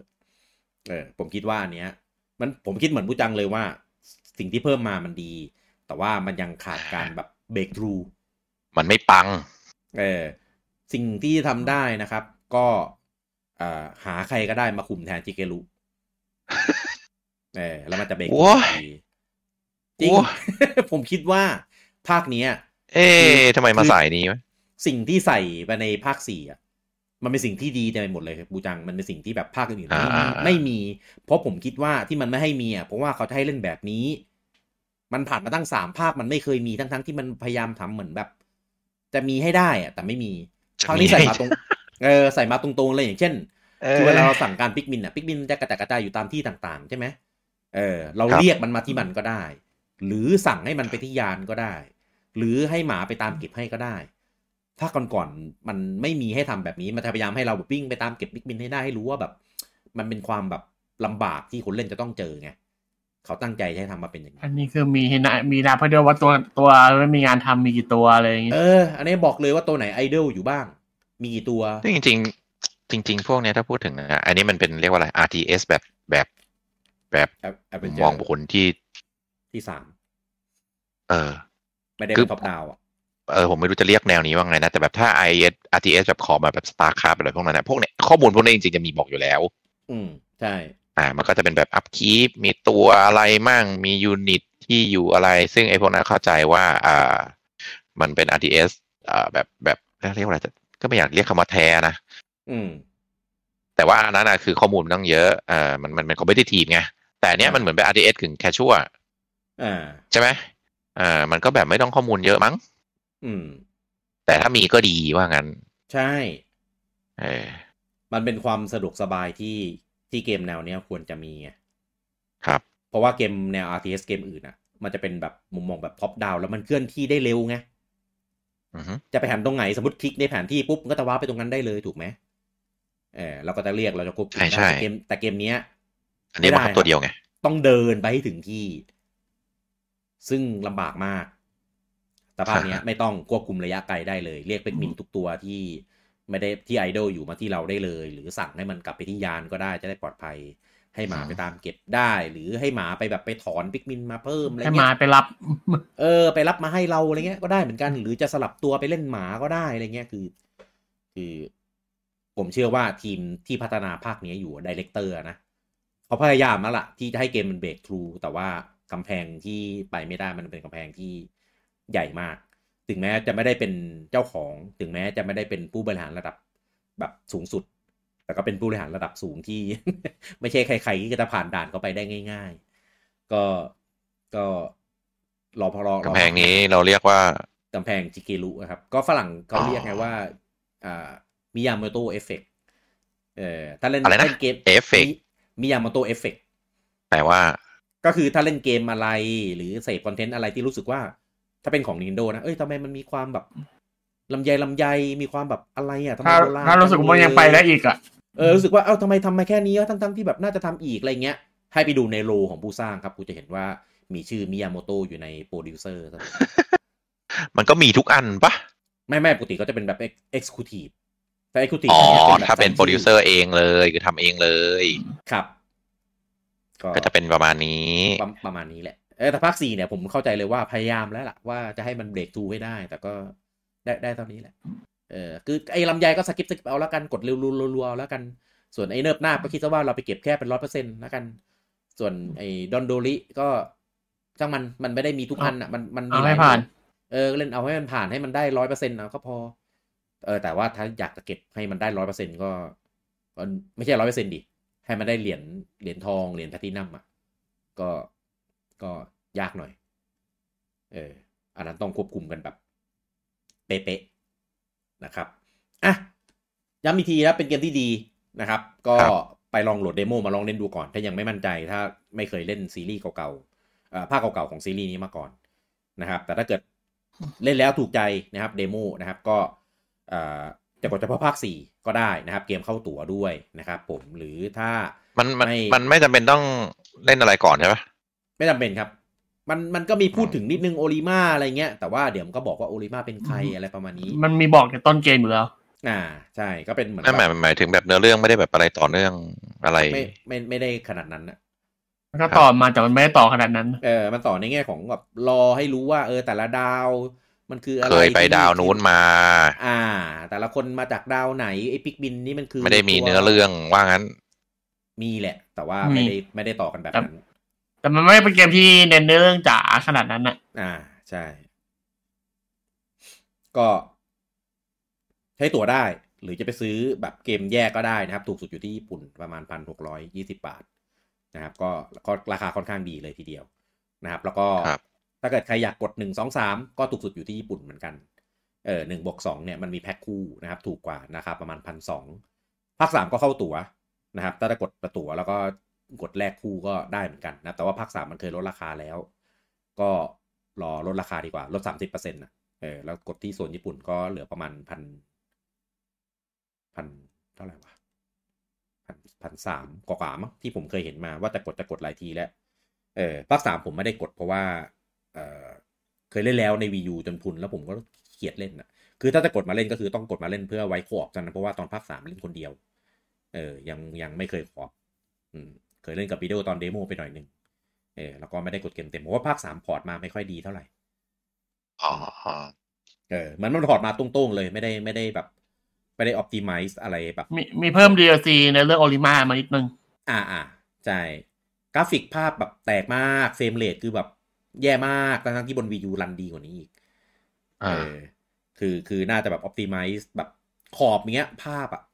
แตกขอบแตกอะคือแบบโอ้โหทำไม port ได้แบบแค่ port เออแค่ port มาตรงๆ ใช่ port มาไม่ได้ไม่ได้ remaster แต่ใช้ชื่อว่าแล้วพอส Pikmin เกล3สเกลมันต่างก็แบบไม่ได้แก้อะไรอย่างเงี้ย อ่าใช่ จริงๆ น่าจะทำสักนิดนึงอะ อุตส่าห์แบบทะเอามาแล้ว เสียดายกลายเป็นว่าภาคหนึ่งภาคสองอะ remaster มาดีกว่าอีกนะ ตัวละครคมกริบเลยเพียงแต่ว่าอ่า texture texture มันก็จะแบบเก่าๆโบราณโบราณหน่อยอะเพราะว่าเกมตั้งแต่สมัย GameCube ก็คือเพลย์สองอะ เออแล้วก็แค่ remaster มาเฉยให้แบบภาพคมนะครับอะไปข่าวต่อไปนะครับเรามุมออนจากปิกมินกันดีกว่านะครับข่าวต่อไปตอนนี้นะครับเกมที่อ่าเกมที่เต้จะเป็นเกมที่เต้เล่นแล้วยากที่สุดที่จะให้แบบไปบรรลุจุดหมายได้นะครับผม นั่นก็คือโปเกมอนสลีปนะครับก็ตอนนี้ปล่อยให้ได้โหลดไปเล่นกันแบบฟรีๆแล้วนะครับ ทั้งบน App Store แล้วก็อ่า Google Play อ่า นะครับ ก็เป็นเกมที่อ่าเป็นเกมเรียกว่าอะไรนะ เป็น sleep tracking เออนะครับ แต่ว่า quality of life ก็ยังไม่ค่อยดีเท่าไหร่ เท่าที่ผมเล่นมานะเออผมว่ามันตลกตรงที่ว่าต้องวางเปิดเครื่องเปิดจอความไวอะนี่แหละประเด็นผมว่าเขาตั้งใจจะให้เราไปซื้อโปเกมอนโกพัดพัดด้วยเอออันเนี้ยน่าเกลียดมาก ผมไม่เคยเจอ sleep tracking ไหนที่ต้องมาปรับเปิดหน้าจอแล้วก็แบบเพื่อ ใช่ คือบอกว่า ห้ามสลีปห้ามห้ามห้ามปิดจอฮะอืมครับ ปิดจอไม่ได้ เออ ปิดจอไม่ได้ เฉพาะแล้วบอกเฉพาะ iOS หรือว่า Android ด้วย เป็นหมด น่าจะทั้งหมด ผมลองแล้วทั้งเหรอ iOS ทั้ง Android ใช่ ตลกแดก ก็คือเดี๋ยวเขาบอกว่าเดี๋ยวหน้าจอตัวเกมอะ มันจะดิมให้เอง อ่า จะดิมให้เองนู่นนี่นั่น แต่ว่า มือถือร้อนฉ่าเลยครับ เพราะว่าเออ แบบเปิดเปิดหน้าจอทิ้งไว้ตลอดเวลา เขาบอกอยู่ไงว่า ให้เสียบชาร์จแบตไว้นะเออมัน track ด้วยอะไรอะครับ อ่ามันเสียงเหรอมันน่า track ไอ้ motion พวกนี้ด้วยอะเสียง motion กับ motion เสียงอืม motion ของอะไร วางบน วางบนเตียงก็อะวาฮะไงอ๋อต้องวางบนเตียงใช่ใช่ ก็เหมือน sleep trackingทั่วไปเลยครับ แต่ว่าเพียงแค่ sleep tracking อื่นอะมันไม่ต้องเปิดหน้าจอทิ้งไว้ครับ หรือ ถ้าจะให้แบบง่ายๆนะ ก็ให้ sync กับ smart watch แล้วก็แฟกผ่านอันนั้นสิ ประเด็นคือ เออ โทรศัพท์ทั่วไปเดี๋ยวนี้ก็ sleep tracking ได้แล้ว ใช่ครับถูกต้องครับทำไมต้องทำฟังก์ชัน track ของตัวเองทำไมไม่ดึงไปเลย นั่นแหละครับ นั่นแหละครับ อืม เออ แล้วก็เมนูต่างๆนะครับ โอเค ดีไซน์มาสวยทำมาแบบมีข้อมูล Data แบบหลายหลากหลายดี เกมก็ทำมาดูแบบ เออลึกดี แต่ ช้ามาก จะเข้าเมนูแต่ละอันคือแบบขึ้นโหลดนี่ปู่นะพี่ ไม่ใช่ปู่ไม่นี่ไม่ไม่ใช่ปู่ไม่ไม่ได้เกี่ยวกับทำนี่ปู่ไม่ได้ทไม่หมายถึง นั่นแหละำเออเที่ยวเออไม่เกี่ยวกับคนอื่นปู่ทำแต่ว่า แต่ว่าก็ในเครือจะพูดอย่างนี้เออเออนั่นปู่สนะร้างเอาซอสอันนี้เออใช่สร้างเอาซอสทำทีมทำชื่อ select button อะที่ทำที่ทำปาเฮียป่าเฮียเออไอ้โคยคิงอะ โคยคิงโดดอะโคยคิงจเออครับ ก็ก็เออจริง ๆอะไอทีมทีมทำเนี้ยพูดถึงหน่อยแล้วกันไหนๆก็พูดแล้ว เขาเคยทำเกมก่อนหน้านี้มาก่อนที่จะมาทำไอโคยคิงโดดนะ ก็คือไอเกมที่ชื่อฮันคุกอะมันเป็นเกมที่เราให้ไปล่าสัตว์แบบสัตว์ป่ามาทำอาหารนะอ่าโคตรแล้วแบบเฮ้ยเอาเกมเอาทีมนี้มาทำเกมนี้คือแบบแปลกว่ะเออแบบฆ่าแบบ อีกาค่าอีกอะฆ่าแบบใจร้ายสัตว์สัตว์ที่แบบ คือคือที่เขามีภาษาเฉพาะที่เขาเรียกว่าเกมอะเออล่าเกมอะเออล่าเกมมามากินอะเออแล้วเอามาทำอาหารกินอะ คือแม่งโคตรแปลกเลยเว้ยเกมเนี้ย แล้วพอแบบเห็นว่ามาทำแบบกล้วยคิงจำอะเฮ้ยทำไมเอาทีมนี้มาทำวะเออแต่ว่าลายเส้นอ่าอาร์ตเวิร์กอะไรเงี้ยเขาเขาแบบสวยจริง เออน่าน่ารักจริง เออเพียงแต่ว่าแนวเกมมัน มันมันแปลกอะแล้ววิธีในการล่าวิธีในการเอามาฆ่าเนี่ย กระต่ายกวางหมูป่า โอ้มีหมดอะอืมนะครับ ก็ก็มาเป็นกล้วยคิง แล้วก็มาเป็นอ่าปกมันสลีมันจะมีช่วงหนึ่งที่แนวนั้นนิยมอ่าเหรอไอของป่าเนี่ยนะใช่เพราะว่ามันจะได้อิทธิพลมาจากโทริโกะ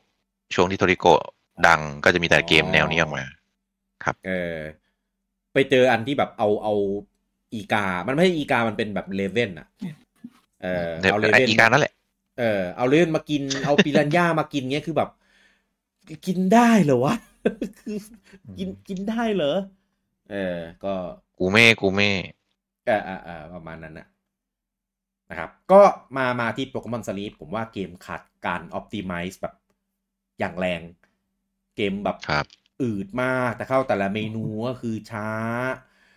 เออแบบคือจริง ๆ ไม่มีอะไรเลยนะ กราฟงกราฟิกภาพก็ไม่ได้แบบแบบโหลดแบบอะไรขนาดนั้นอะแต่เข้าถึงเมนูได้แบบอืดมาก กดแต่ละหน้าแต่อะไรเปลี่ยนหน้าเปลี่ยนสลับข้อมูลจนแบบ จนลำคาญจนแบบรู้สึกแบบมีความขี้เกียจจะทำแล้วอะเพราะว่าเวลาจะแบบไปนอนทีหนึ่งเงี้ย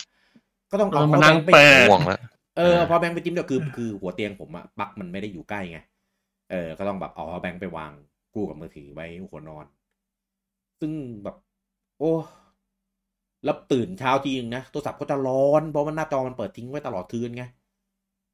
ร้อนมาก แล้วก็แบบ โอ้แทร็กก็แบบไม่ได้แบบเออแต่มันมีแต่แต่แท็กละเอียดอยู่นะ เออมีแบบกดเลคคอร์ดเสียงเอาไว้ด้วย เออไอเรคคอร์ดเสียงผมเปิดไอเนี่ยผมเปิดไอผมเปิดเพลงฟังก่อนตอนนอนใช่ไหมพี่เปิดทั้งมือถือนั่นแหละไอเรคคอร์ดเสียงเขานั่นคือแม่งเป็นเพลงผมไม่ใช่ช่วงที่ละช่วงเสียที่งละเพลช่วงง คือจริงๆมันจะไว้เลคคอร์ดเสียงแบบเวลาเราละเมอหรือกลนหรือแบบอะไรอย่างงี้ไงตอนที่เกิดขึ้นอืมตอนที่เรานอนอะ เออ ถ้าเกิดใครนอนเปิดเพลงก็ก็ไม่เหมาะก็แล้วเออก็โอเคเหมือนมานั่งฟังเพลงซ้ำเออ อืมพอนอนแล้วก็มันก็จะได้ได้แต้มมา เอาแต้มคือคือมันจะมีมีสองอย่างคือได้แต้มกับได้โปเกมอนที่จะมาปรากฏตัวจะโดนดึงดูดมาระหว่างที่เรานอนอะไรเงี้ยอะก็คือเหมือนเหมือนแบบจับมอนแหละ ปรากฏตัวมาแล้วเราก็ต้องเอาขนมไปป้อนให้มันขนมก็คือเป็นเหมือนแบบโปเกมอนอะถ้าเราป้อนขนมจนคุกมันกี้อ่าคุกกี้คุกกี้ใช่ พอพอป้อนมันจนถึงแบบมันสนิทกับเราก็ถือว่าจับโปเกมันสนิทตัวมันก็จะมาเป็นใช่เออก็จะมาอยู่มันจะมาช่วยหาเบอร์รี่ให้เราอ่าแล้วก็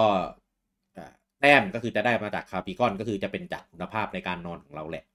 เออโปเกมอนที่จะมามาดึงดูดเนี่ยก็เป็นอ่า ดูดูจากลักษณะในการนอนของเรา เรานอนนอนนิ่งไหมหลับสนิทไหมนอนขยับตัวบ่อยหรือเปล่าอะไรเงี้ยมันจะมีประเภทในการนอนอยู่ เออมันก็จะดึงดูดโปเกมอนประเภทนั้นมา แล้วก็ได้แต้ม แต้มเนี่ยก็เอาไว้เนี่ย เอาไปแลกแลกเอ่อแลกคุกกี้แลกของอะไรเงี้ยก็ก็ดูเหมือนจะมีอะไรแต่ก็ไม่ได้แบบวือหวาอะไรขนาดนั้นนะ เออสำคัญคือไอีเปิดหน้าจอนอนเนี่ยผมว่ามันจงใจให้ไปใช้โปเกมอนกูพัดพัดๆจนจนแบบน่าเกลียดเออโปเกโปเกมอนกูใช้ได้ใช่ไหมใช่ มันมันออกมาเพื่อให้ใช้เลยบูจังอะเหรอเออ มันถึงขั้นออกเวอมันร์ชันใหมันม่ขายตัวใหม่มาเป็นตัวแล้ววางนอนอะ ใช่อะแล้วมันใช้กับโกได้ด้วยไหมใช่กับได้โกครับได้อ๋อ ก็คือใช้กับสองแอป ใช่ใช่แล้วก็จะมีมี มีอะไรพิเศษด้วย ถ้าใช้แอปนี้กับโปเกมอนโกกับขายของแรกกับโปเกมอนนี้ ใช่ คือโอ้โหแล้วตัวมันไม่ได้ถูกๆนะสองพันกว่าบาท ซื้อมาอันเนี้ยเพื่อมา tracking อย่างเดียว โอ้ กู track ผ่านสอง Smart พันกว่าบาทเนี่ยนะ ใช่โปเกมอนโกพัทสองพันกว่าบาทพี่เออ ไปซื้อสมาร์ทวอทเถอะแนะนำใช่ ไปซื้อพวกอะพวกมีก็ได้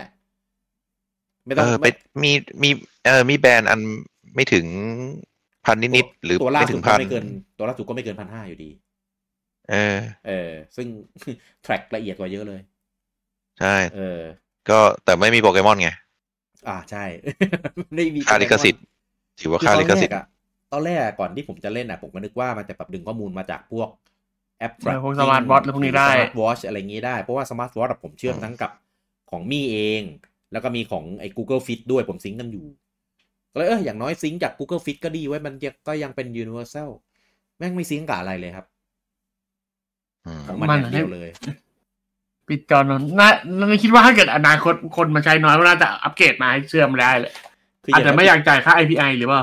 ให้ปิดจอก็ยังดีเออจริง ๆ อันนี้มีมีประเด็นนิดหนึ่งคือตอนเนี้ยครับถ้าพูดถึงพวกแอป fitness tracking อะหรือว่า sleep tracking ก็ตามแต่ มันมีหลายค่ายแล้วแต่ละค่ายจะค่อนข้างไม่ถูกกันอืมเพราะว่ามันยังไม่มีค่ายใดค่ายหนึ่งที่เด่นจนเป็นที่หนึ่ง ทุกคนก็จะพยายามทำของตัวเอง เพราะฉะนั้นเอ่อ พวก third party app อย่างเช่นเอ่อเครื่องปั่นจักรยาน หรือว่าเครื่องวัดผลเลือดอะไรเงี้ยที่จะซิงก์อะอ่ามันจะต้องทำ API เฉพาะมันจะไม่ไม่ไม่เป็นแบบ universal XML อะไรพวกนี้อืมมันก็จะค่อนข้างต้องทำหลายอันแล้วต้องดูว่าแอปไหน support อะไรหน่อย เพราะฉะนั้นอันเนี้ยผมเข้าใจว่า เออมันมันมันไม่พยายามหรือ ไป sync กับอันอื่นอะไรเงี้ยอาจจะต้องจ่ายหลายเจ้าอะไรอย่างนี้อืมแต่ที่ผมหมายถึงอะที่มันสามารถดึงได้อะคือมันมันไม่จำเป็นต้องทำมิเตอร์หรือทำเคาน์เตอร์เองอะเพราะว่าในโทรศัพท์มันเก็บข้อมูลอยู่แล้ว อืมมันไม่จำเป็นต้องเปิดหน้าจอใช่เออเพราะข้อมูลทั้งหมดอะมันสามารถดึง background ได้ซึ่งอันนี้ผมไม่มั่นใจในส่วน Apple นะ แต่ส่วน Android อะมั่นใจว่าทำได้อยู่แล้ว อืม เออทีเนี้ยก็เลย งงว่าหนึ่งทำไมต้องมีทำไมต้องเปิดหน้าจอทิ้งไหมเพราะว่าเปิดหน้าจอไม่ไม่ ไม่เข้าใจอะคือเปิดให้ใครดูอะเออทำไมต้องแล้วทำไม dim dim นั่นไหมมีปัญหา เออ ไม่เข้าใจอะไม่เข้าใจเหมือนกัน คือถ้าบอกว่าแค่ dim อะกราฟิกอะไรมันก็ยัง run อยู่ไง ใช่ เออทำไมคุณไม่ freeze อะผมว่ามันดีดีไซน์ตลกว่ะอืม เขียนให้ run แบบนี้ไม่เป็นมั่ง run แบบ background อะ background อืมคือจะบอกว่า Apple run background ก็ไม่ได้ก็ไม่ใช่คือมันสมัยก่อนไง สมัยนี้มันก็ run ได้แล้วไงอืมใช่ปะก็เลยงงแล้วก็ไออย่างที่บอกว่า dim อะคือแค่ค่าแค่ dim ก็คือลดลดพลังไฟหน้าจอให้มันมืดๆใช่ไหมอ่าใช่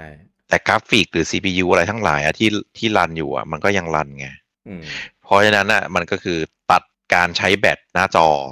แต่ CPU ยังรันเต็มประสิทธิภาพอยู่อืมใช่เออ คือผมว่าเป็นดิสเอาคนพัฒนาเกมมาทำแอป สุขภาพป่ะ มันก็เลยแบบไม่ไม่ไม่มีโน้ตฮาวป่ะ ไม่รู้เดี๋ยวไม่รู้จะพูดยังไง เป็นไปได้เป็นไปได้เพราะว่าเออเพราะว่าผมก็ไม่ได้เล่นด้วยไงผมก็เลยไม่รู้ว่าอืมถ้าตามที่พี่กับน้องสองคนบอกมานะ ผมว่าประมาณนั้น เพราะว่าเอ่อผมใช้ Fitness Tracking หลายยี่ห้ออะแล้วผมก็เปลี่ยนไปเปลี่ยนมาผมก็จะรู้ว่าของของ Amazfit Fit ของเสี่ยวมีของซัมซุงอะไรพวกเนี้ยเออมันมันมีหลายอย่างที่ไม่ถูกกันอยู่ แล้วก็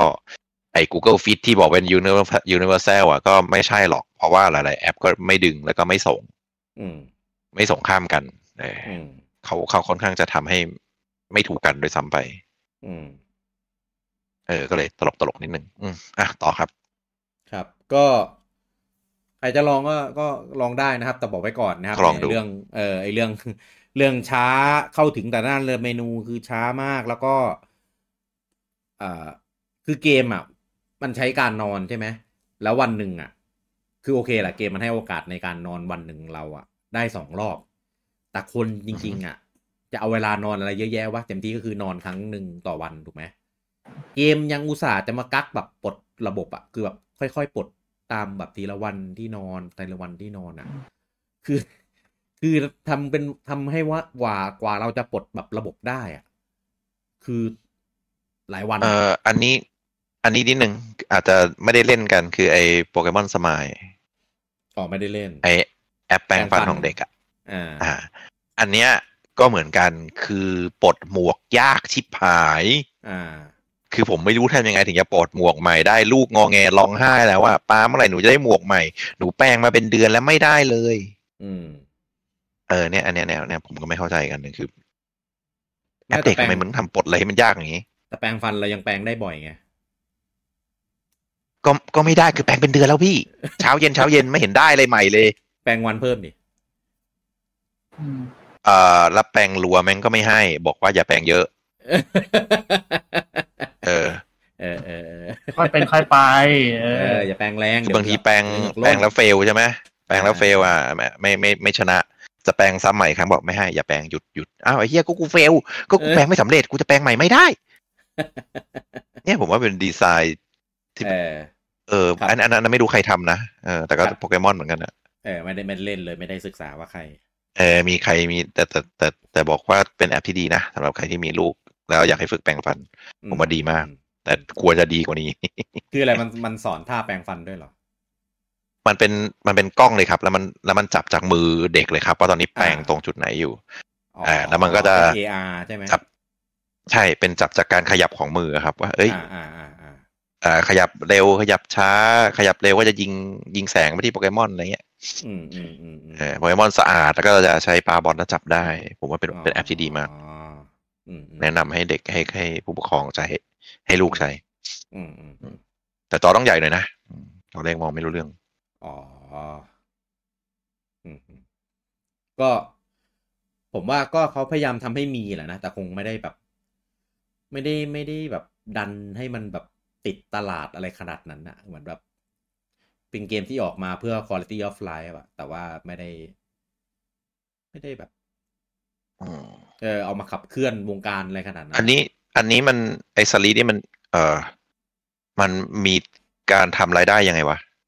ก็มีขายขอขาย season pass ครับ เออขายอย่างเยอะ เออมีขายพาร์ท มีขายของแต่งตัว ขายของอัปเกรดโปเกมอน ขาย โอ้ หลากสิ่งอืม ซึ่งซึ่งก็ คือคือคล้ายๆ พวก Pokemon GO อะไรพวกนี้แหละของที่ขายอะ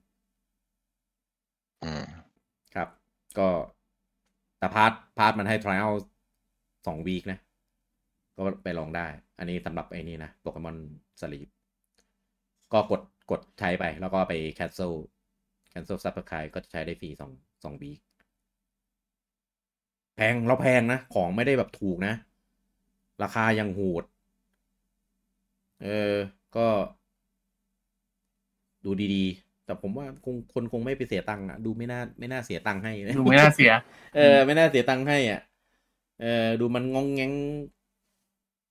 อะไรไงก็ไม่รู้ เฮ้ย เออ แต่หวังหวังว่า ถ้ามันมี ถ้ามันมี มันก็มีคนพร้อมกด ก็คงมีแหละ แต่ก็อาจจะไม่ได้แบบเยอะไง ก็ก็หวังว่ามันจะพัฒนาไปในทางที่ดีเรื่อยๆแล้วกัน เออคงคงไม่ต้องแบบ เอ้ย ไปซื้อมอนโกพัดพัดๆมาใช้อะไรอย่างเงี้ยอืมไปไปซื้อสมาร์ทโฟน เอ้ย ไม่ใช่สมาร์ทวอชอะมัดวัดเอออะ ไปข่าวต่อไปประมาณวอตนะครับไม่มีโปเกมอนนะช่างมันเถอะไปเล่นอันอื่นก็ได้โปเกมอนอะยกเว้นสมาร์ทวอทจีน ก็จะมีโปเกมอนเด้งๆหน้าจอได้เต็มไปหมดเลย เป็นเป็นเล่นเหรอหรือเป็นแบบหน้าตาเฉย background background อ๋อเออ แต่ background โหลดไปเลยอยากโหลดอะไรก็โหลด เออ มันก็แต่งได้ เป็นเคลื่อนไหว เป็นนิ่ง มีหมดอะ อะข่าวต่อไปนะครับตอนนี้ก็ออกมาแล้วนะครับ กับ amiibo ของโฮมูระแล้วก็ฮิคารินะครับ ก็เป็นตัวจากในซีรีส์ของ Smash เนี่ยนะครับ ออกมาแล้วก็ตัวเกม Xenoblade 3เนี่ยก็ออกมาอัปเดต เออเพื่อให้ให้รองรับ amiibo นี้ด้วยนะครับครับก็จะมีดาบนะดาบของโฮมูระกับดาบของฮิคาริ นะครับแล้วก็มี NPC อ่าที่เพิ่มก็มานะครับ แล้วก็เป็น quest พิเศษในภาค 3 นะครับ เป็นตัวเอ่อ Nopon ชื่อว่ามีโบมีโบมี่ผมชอบอ่านชื่อมันผิดทุกทีเลยมันเอา มันเอา amiibo มาแบบสลับคำอะกับ amiibo เป็นแบบมีโบมี่อะไรเออนะครับ ก็ใครที่ซื้ออามิโบนะครับของสองตัวนี้แล้วนะโฮมูระกับอิคาริเนี่ย ก็ไปอัปเดตเซโนสามแล้วก็ไปแปะเพื่อรับ คอนเทนต์นะครับพิเศษจากจากสองตัวนี้ได้นะครับผมอะแล้วก็ข่าวต่อไปเนี่ยมันเป็นข่าวในช่วงของเทศกาลกลางปีของปู่ เทศกาลนี้ไม่ได้หมายถึงว่าปู่จะแบบมีอีเวนต์อะไรอย่างนี้นะเออแต่ปู่ก็ออกมาเปิดเผยข้อมูล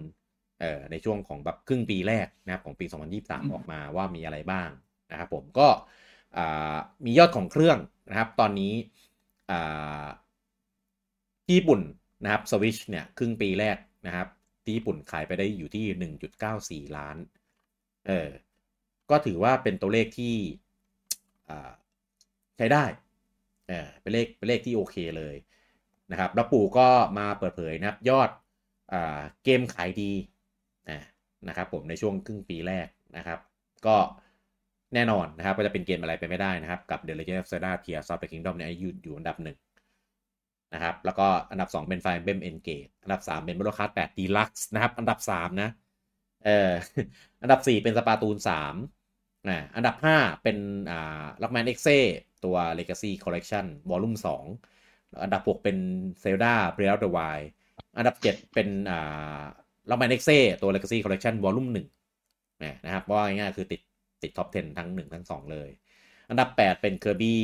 อ่า Return to Dreamland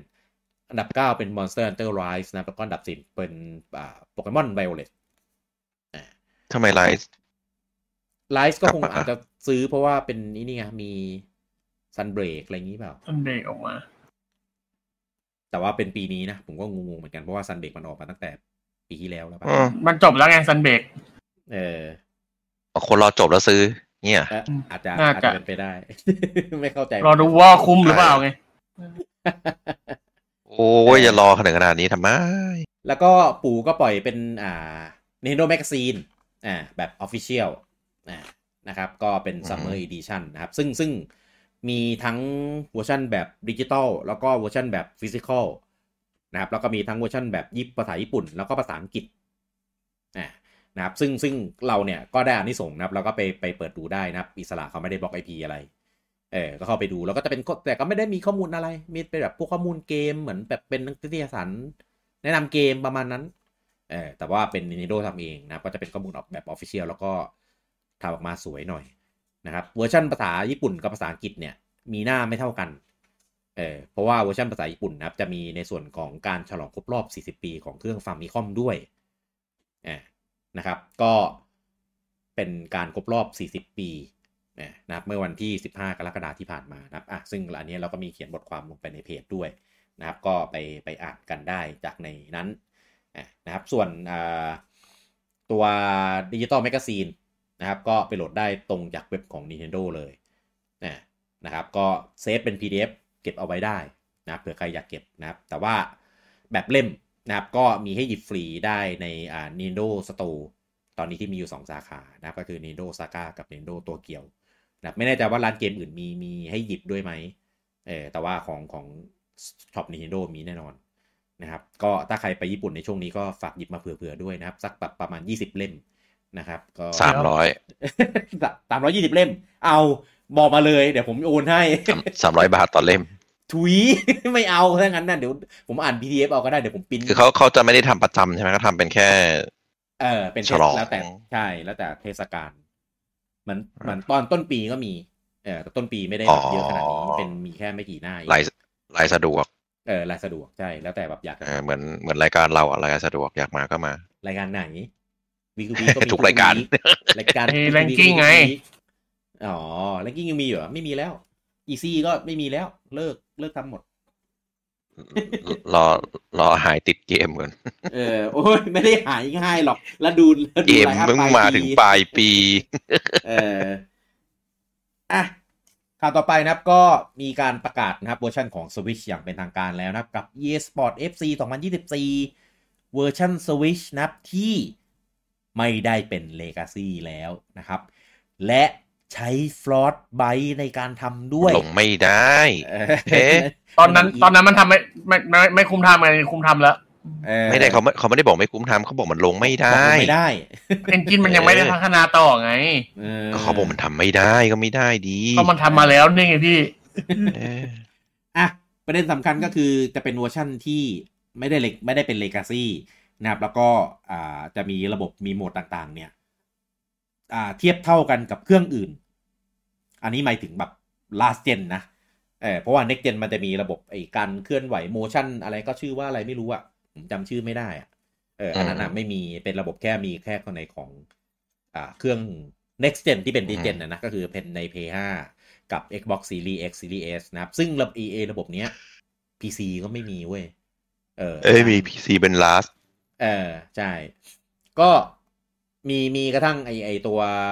Ultimate Team เออเราเรียกเขาว่า FUT ไม่ได้แล้ว เพราะว่า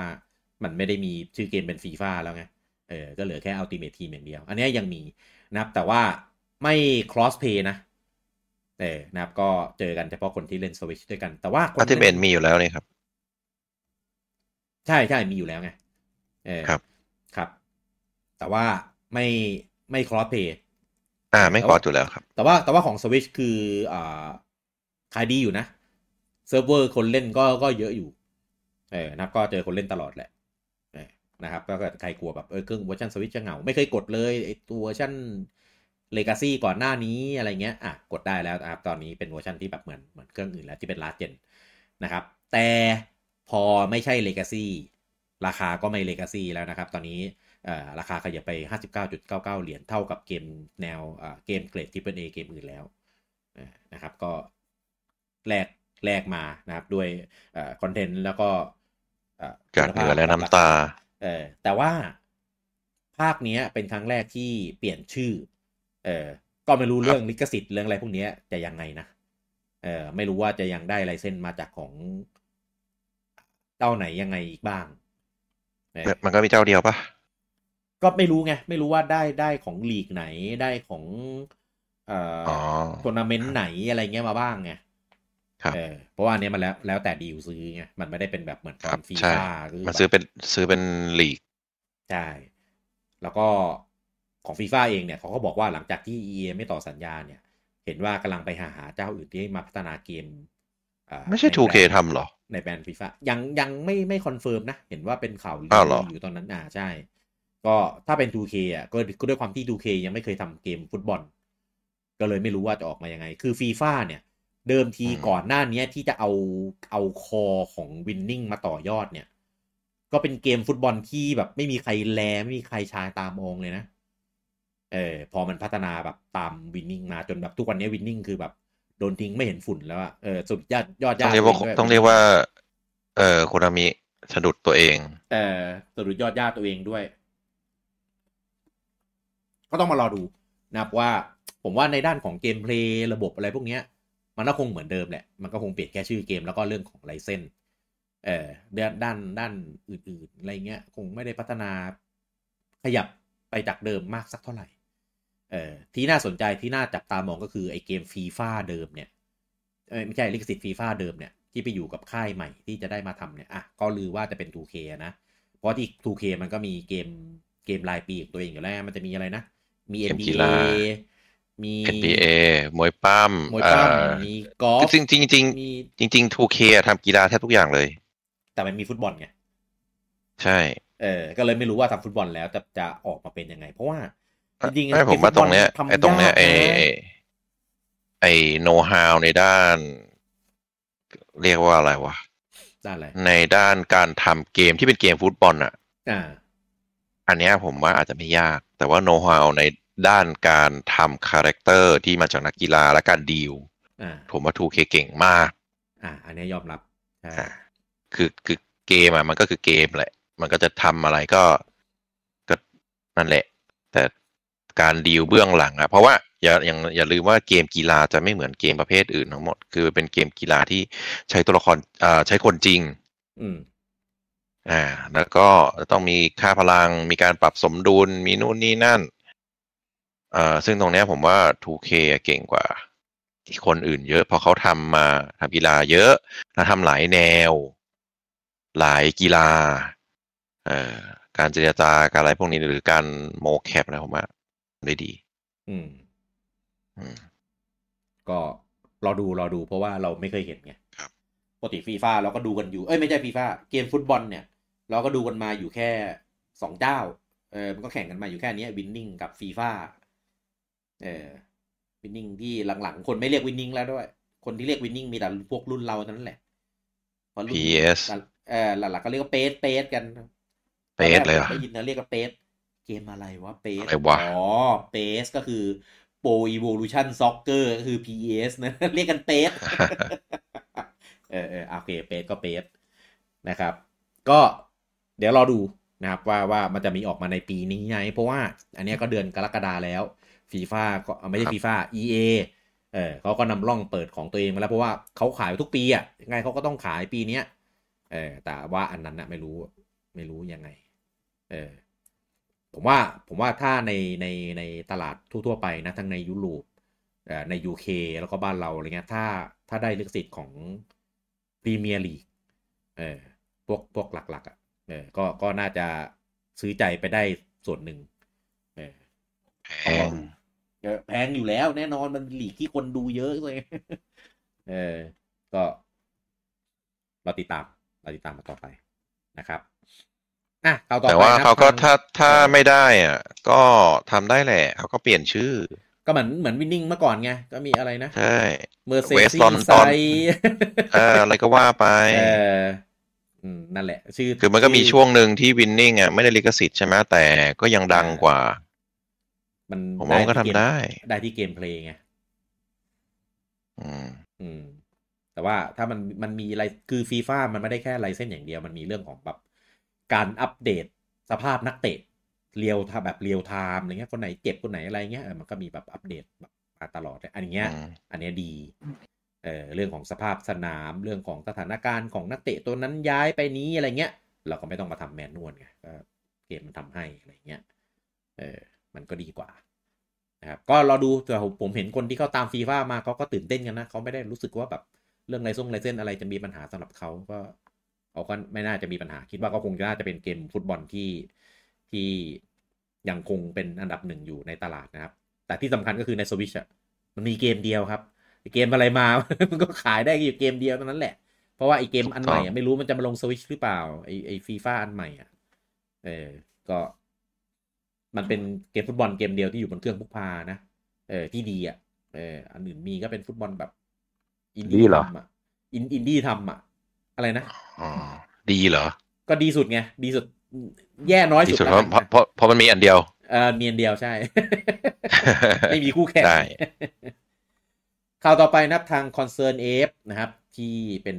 ทีมพัฒนาของ Stardew a l l e y นะครับตอนนี้ได้ประกาศในส่วนของอัปเดต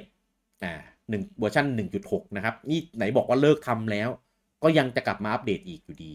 เออนะครับ ก็บอกว่าเดี๋ยวจะมีเทศกาลใหม่ มีไอเทมใหม่ มี Dialog บทสนทนาใหม่ แล้วก็มีอะไรอีกที่ยังไม่ได้เปิดเผยนะนะครับ ไม่รู้ว่า 1.6 เนี้ยจะมาเมื่อไหร่นะครับ ก็เดี๋ยวเขาจะมาประกาศอีกครั้งหนึ่งแต่ว่ามันมีข่าวลือว่าเวอร์ชัน1.6 จะรองรับระบบ Official Mod นั่นหมายความว่าเราจะได้ mod Stardew เล่นกันแล้ว แบบ Official เหมือนเหมือนพวก Skyrim เหมือนพวก Fallout 76อะไรเงี้ยเออที่มี Official Mod ที่มันจะเป็น mod ที่แบบได้รับการเลือกมาเออกรองมาแล้วให้เรามาเปลี่ยนได้ก็จะเป็นพวกแบบ เปลี่ยน skin ตัวละคร เปลี่ยน skin ของพวก object ในเกม ผลไม้ต้นไม้อะไรเงี้ย เออ เดี๋ยวเดี๋ยวมารอดูว่าเรื่อง mod จริงไหม คือถ้ามีเรื่อง mod จริงอะ เออ ก็น่า น่าสนใจ น่ากลับไปเล่นอีกรอบเหมือนกันนะ เออ เพราะว่าตอนที่ผมเล่นของเวอร์ชัน PC อะ ผมก็เล่นไปได้ไม่เยอะ เออ ก่อนที่แบบ mod เหมือนอะไรมันจะแบบมาดัง รู้สึกจะเล่นตั้งแต่ตอน early เลยมั้ง เออ แล้วก็มาเล่นเยอะบนสวิชอะไรเงี้ยเออแล้วก็เลิกเลิกไปเออมีมีตอนที่มันเปิดระบบ multiplayer อะก็คือไปเล่นไปปะประมาณหนึ่งอะไรอย่างนี้เออก็เดี๋ยวต้องมี mod ไปอีกนะครับ แล้วก็มันแบบทำระบบระบบมาดีอ่าเลือก mod ดีๆ มาลงเปลี่ยน skin เปลี่ยนหน้าตาตัวละครเป็นแบบสไตล์เป็นแบบญี่ปุ่นอะแบบที่เราชอบอะแบบพวกอ่า Story Season Bokujo อะไรเงี้ยเออก็น่าสนใจนะครับ เดี๋ยวรอดูประกาศนะครับว่า ไอเป็นความลับของเขาเนี่ยคืออะไร แล้วก็อัปเดตมาวันไหนนะครับก็เดี๋ยวเราติดตามกันอีกทีนะครับผมอะตอนนี้อ่าทาง Square Enix นะครับออกมา confirm นะครับผมกับข้อมูลที่ว่าหลายคนสงสัยว่า Dragon Quest Monster เอ่อภาคภาคสามยังเป็นทางการในเวอร์ชันนี้ของญี่ปุ่นนะแล้วก็เวอร์ชันภาษาอังกฤษใช้ชื่อว่า Dark Prince เนี่ยอ่าจะมีแค่หนึ่ง save เท่านั้นครับ ก็คือเหมือนโปเกมอนอะว่าง่ายๆ ก็คือจะไม่ได้ให้เราแบบเลือก save ได้เออก็คือได้ตัวไหนก็คือเป็นกาชาแบบตัวนั้นเลยเออมันก็ต้องอย่างนั้นอยู่แล้วดิซึ่งจริง ๆ เกมแนวเนี้ย ถ้ามันเป็นอย่างนั้นมันก็ปกติอยู่แล้วปะอืม ปกตินะ ใช่ แต่ผมไม่แน่ใจว่าเก่าๆอะ มันมันมีเลือก slot save ได้หรือเปล่า ไม่ครับ ไม่มีครับไม่บังคับหมือนเซฟกันด้วยครับใช่ไหมบังคับ save ก่อนก่อนเอ่อเรียกว่าอะไรผสมด้วยครับ ก่อนผสม ใช่ครับ บังคับ save เออเออไม่ไม่ไม่ save ไม่ให้ผสม อืมอืมอืมก็ควรควรเป็นอย่างนั้นแหละ แต่ว่า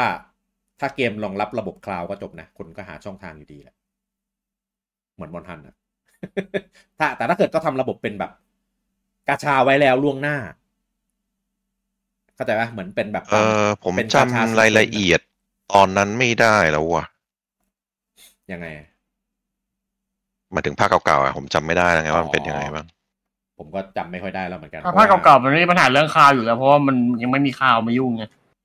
อ่าใช่ แต่เซฟเดียวอะ ชัวร์แล้วก็ แล้วก็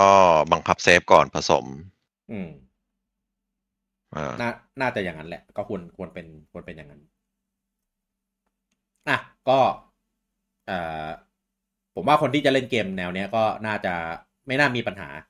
เอ่อกับเรื่องเซฟเดียวเพราะว่าโปเกมอนเขาก็เล่นกันเซฟเดียวได้ก็ไม่ได้ไม่ได้เป็นอะไร มันเป็นเรื่องที่แบบปกติอยู่แล้วล่ะนะครับ งงตรงแค่ทำไมต้องออกมาประกาศเรื่องนี้ก็ไม่รู้คาดหวังแบบให้มีหลายเซฟกันเนาะเกมแบบอย่างเงี้ยเขาประกาศเพราะว่าอะไรเออน่าจะมีสัมภาษณ์หรือเปล่า อืมหรอ น่าสัมภาษณ์แหละเพราะว่าไม่น่าไปอยู่อยู่ก็พูดถึง น่าน่าจะมีคนถามอืมอืมครับผมอะข่าวต่อไปนะครับ ก็ตอนนี้ถึงแม้จะจบในเรื่องของชั้นศาลไปแล้วนะครับ แต่ว่าอ่าการเข้าซื้อก็ยังไม่เสร็จสิ้นยังไม่เรียบร้อยว่าง่ายๆยังประกาศว่าอ่า ABK Activision Blizzard King เนี่ยเป็นของ Microsoft อย่างได้อย่างเต็มเต็มปากเต็มคำนะครับ แต่นะครับมีเอกสารบางชุดนะครับในส่วนของชั้นศาลเนี่ย ได้มีการเปิดเผยว่าฮาร์ดแวร์ รุ่นใหม่ของ Nintendo นะครับ มีกำหนดวางขายในปี 2024 ซึ่งซึ่งซึ่งก็เอาจริง ๆ นะ ต่อให้ไม่มีเอกสารตรงนี้หลุดออกมา ตามข่าวลืออะเออผมคิดว่ามันก็น่าจะเป็นปีหน้าแหละ เพราะว่าเจชุนบอกแล้วปีนี้ไม่มี เออแต่ว่าดูจากทัมมิ่ง เวลาที่เหมาะสมที่พอควรที่มันจะมีเครื่องรุ่นใหม่ออกมา มันก็คงน่าจะเป็นปีหน้าแหละเออมันต้องเกมแล้วไง ใช่ คือเตรียมเตรียมๆแล้ว ดูดูจากเขาที่เขาพูดดูจากที่เขาให้สัมภาษณ์ต่าง ๆ เขาหินมาขนาดนั้นแล้ว เออ ก็คิดว่ามันจะมาปีหน้าแน่เพียงแต่ว่าปีหน้าเนี่ย ช่วงไหนไม่รู้ เออ เพราะตอนนี้เรายังไม่เห็นไลน์อัพที่เป็นแบบของช่วงต้นปีสักเท่าไหร่ ซึ่งเราจะรู้อีกทีหนึ่งก็คือตอนไดเ c กช่วงกันยา กันยา เออ ถ้าไดถ้าเ c กเขาช่วงทำนะกันยา เออ ถ้าไดเ c กช่วงกันยามีมีไลน์อัพแบบ เกมต้นปีแบบยังยังพอสมควรอยู่ก็ก็คิดว่าน่าจะยัง เอออาจจะอาจจะเปิดตัวกลางปีขายปลายปีหรือเปล่า คิดว่าไม่แน่ก็อาจจะขายเหมือนไอ้เนี่ยเหมือนสวิตอะขายมีต้นนาปีไปเลยอืมถ้าขายมีนาก็ต้องเปิดตัวปลายปีนี้แล้ว แต่ถ้าเกิดเปิดตัวปลายปีนี้ก็จะกระทบกับยอดขายของเครื่อง เออในช่วงผมของผมว่าปลายปีมันมันไม่ต้องมันควรเลิกคิดเรื่องกระทบได้แล้ว เพราะว่าเครื่องมันเกินอายุไขมันไปนานแล้วอะมันเกินความจำเป็นไปนานแล้วอะมันเกินอายุไขแต่ญี่ปุ่นยังขายโหดอยู่เลยนะเต้ดังได้นั้นก็ได้คิดในด้านคอน sumer ไง อ่าใช่อืมในแง่ถ้าเป็น marketing ทำถ้าไม่ได้พี่เป็นผู้ผลิตอะ ใช่ ถ้าเป็นอืมมาร์เก็ตติ้งอะกูไม่ให้ขายไม่ได้ครับ อืม อืมต้องห้ามห้ามเปิดตัวเลยแหละ ปลายปีห้ามยุ่งกับมันใช่ที่ใช่ที่จะทำ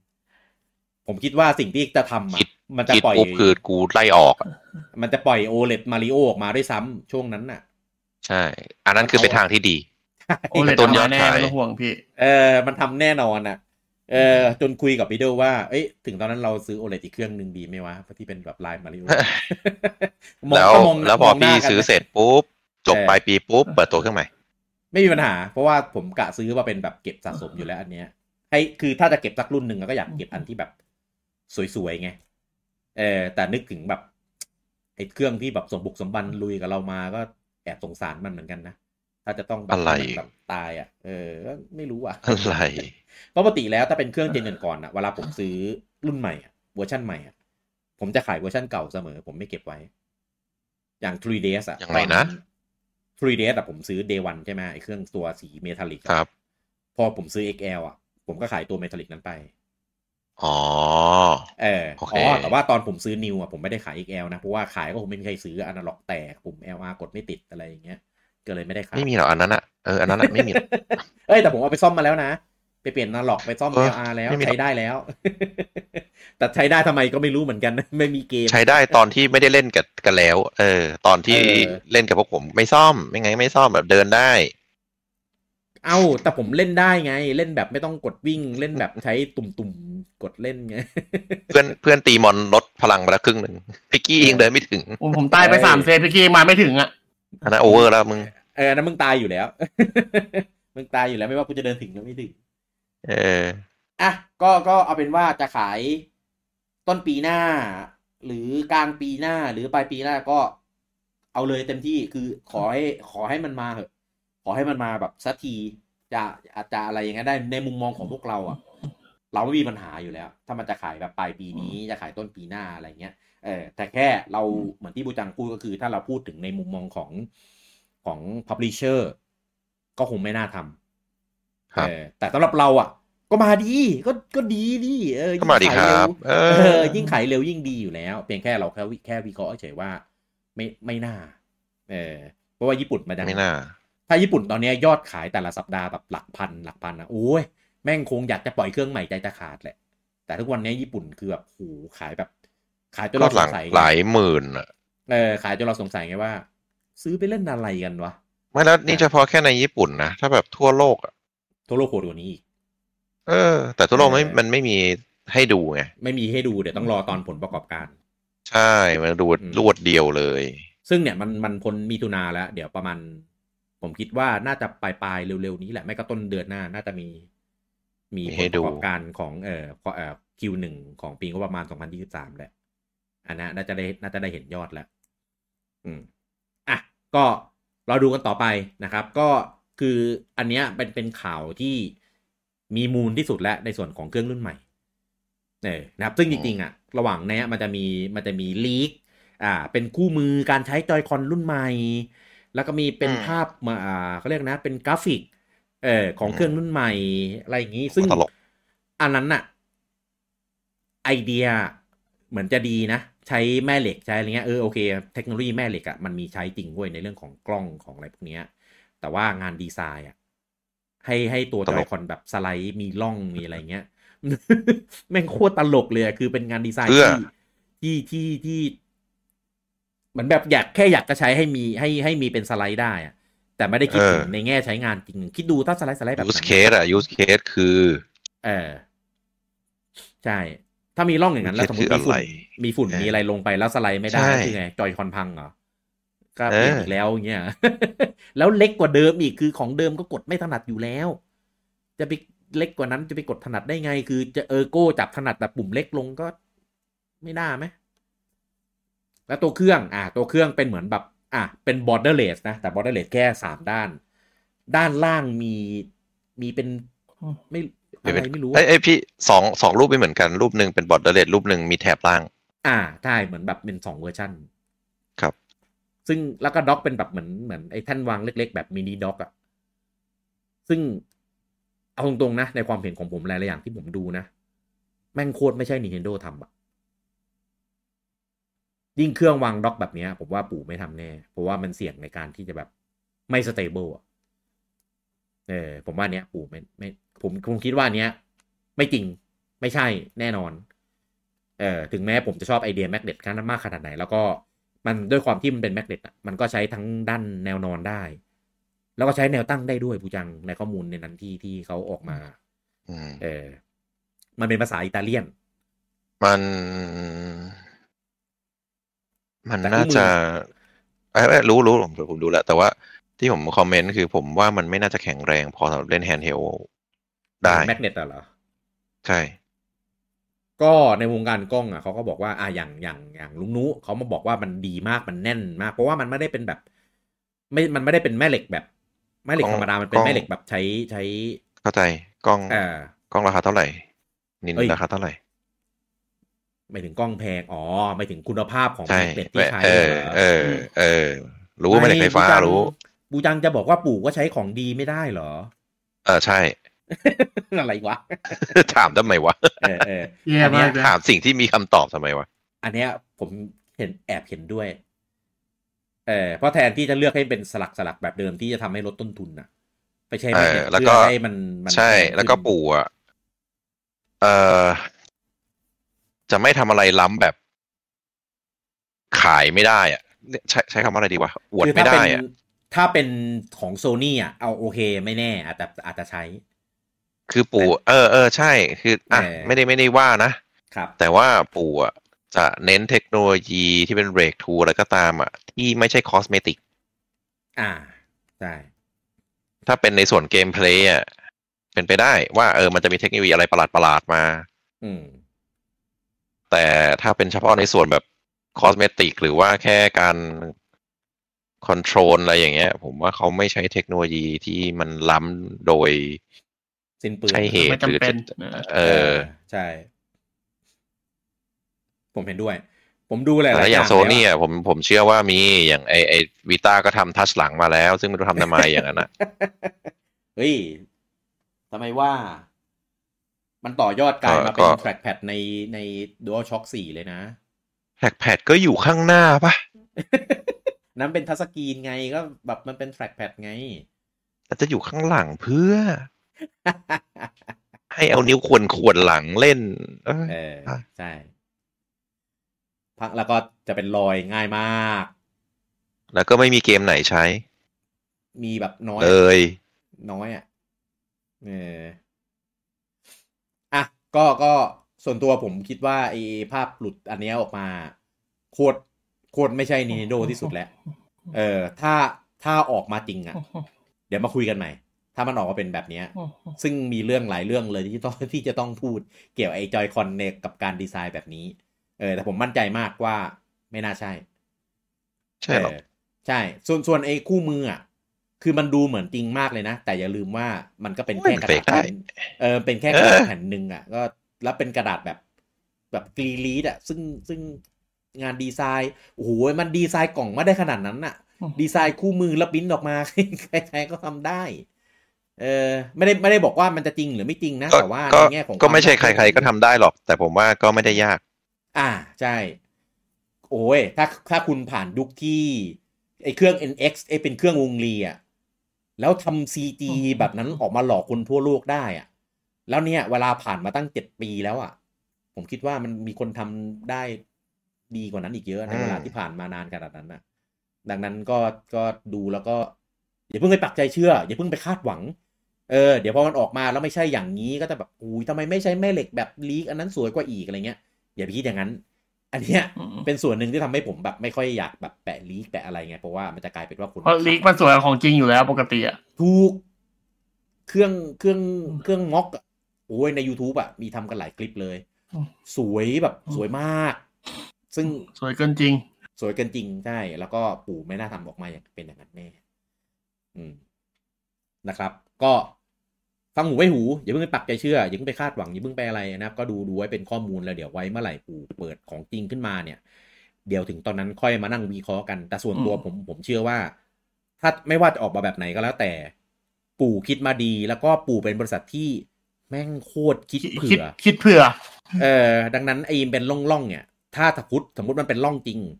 เขาคงมีไอเดียอะไรบางอย่างที่แบบให้รู้ว่าไอ้กล้องเนี่ย มันจะไม่ได้เป็นส่วนที่ suffer คนใช้แน่นอน สมมติถ้ามันเป็นร่องนะ เออแต่ว่าตอนเนี้ยมันยังไม่มีอะไรเป็นแบบรูปธรรมนามธรรมอย่าง official ก็อย่าเพิ่งอย่าเพิ่งไปอะไรกับมันนะครับดูอ่านเสพเอาไว้ให้มันเป็นแบบบันเทิงเออจะได้จะได้แบบไม่ไม่ไม่เครียดนะครับผม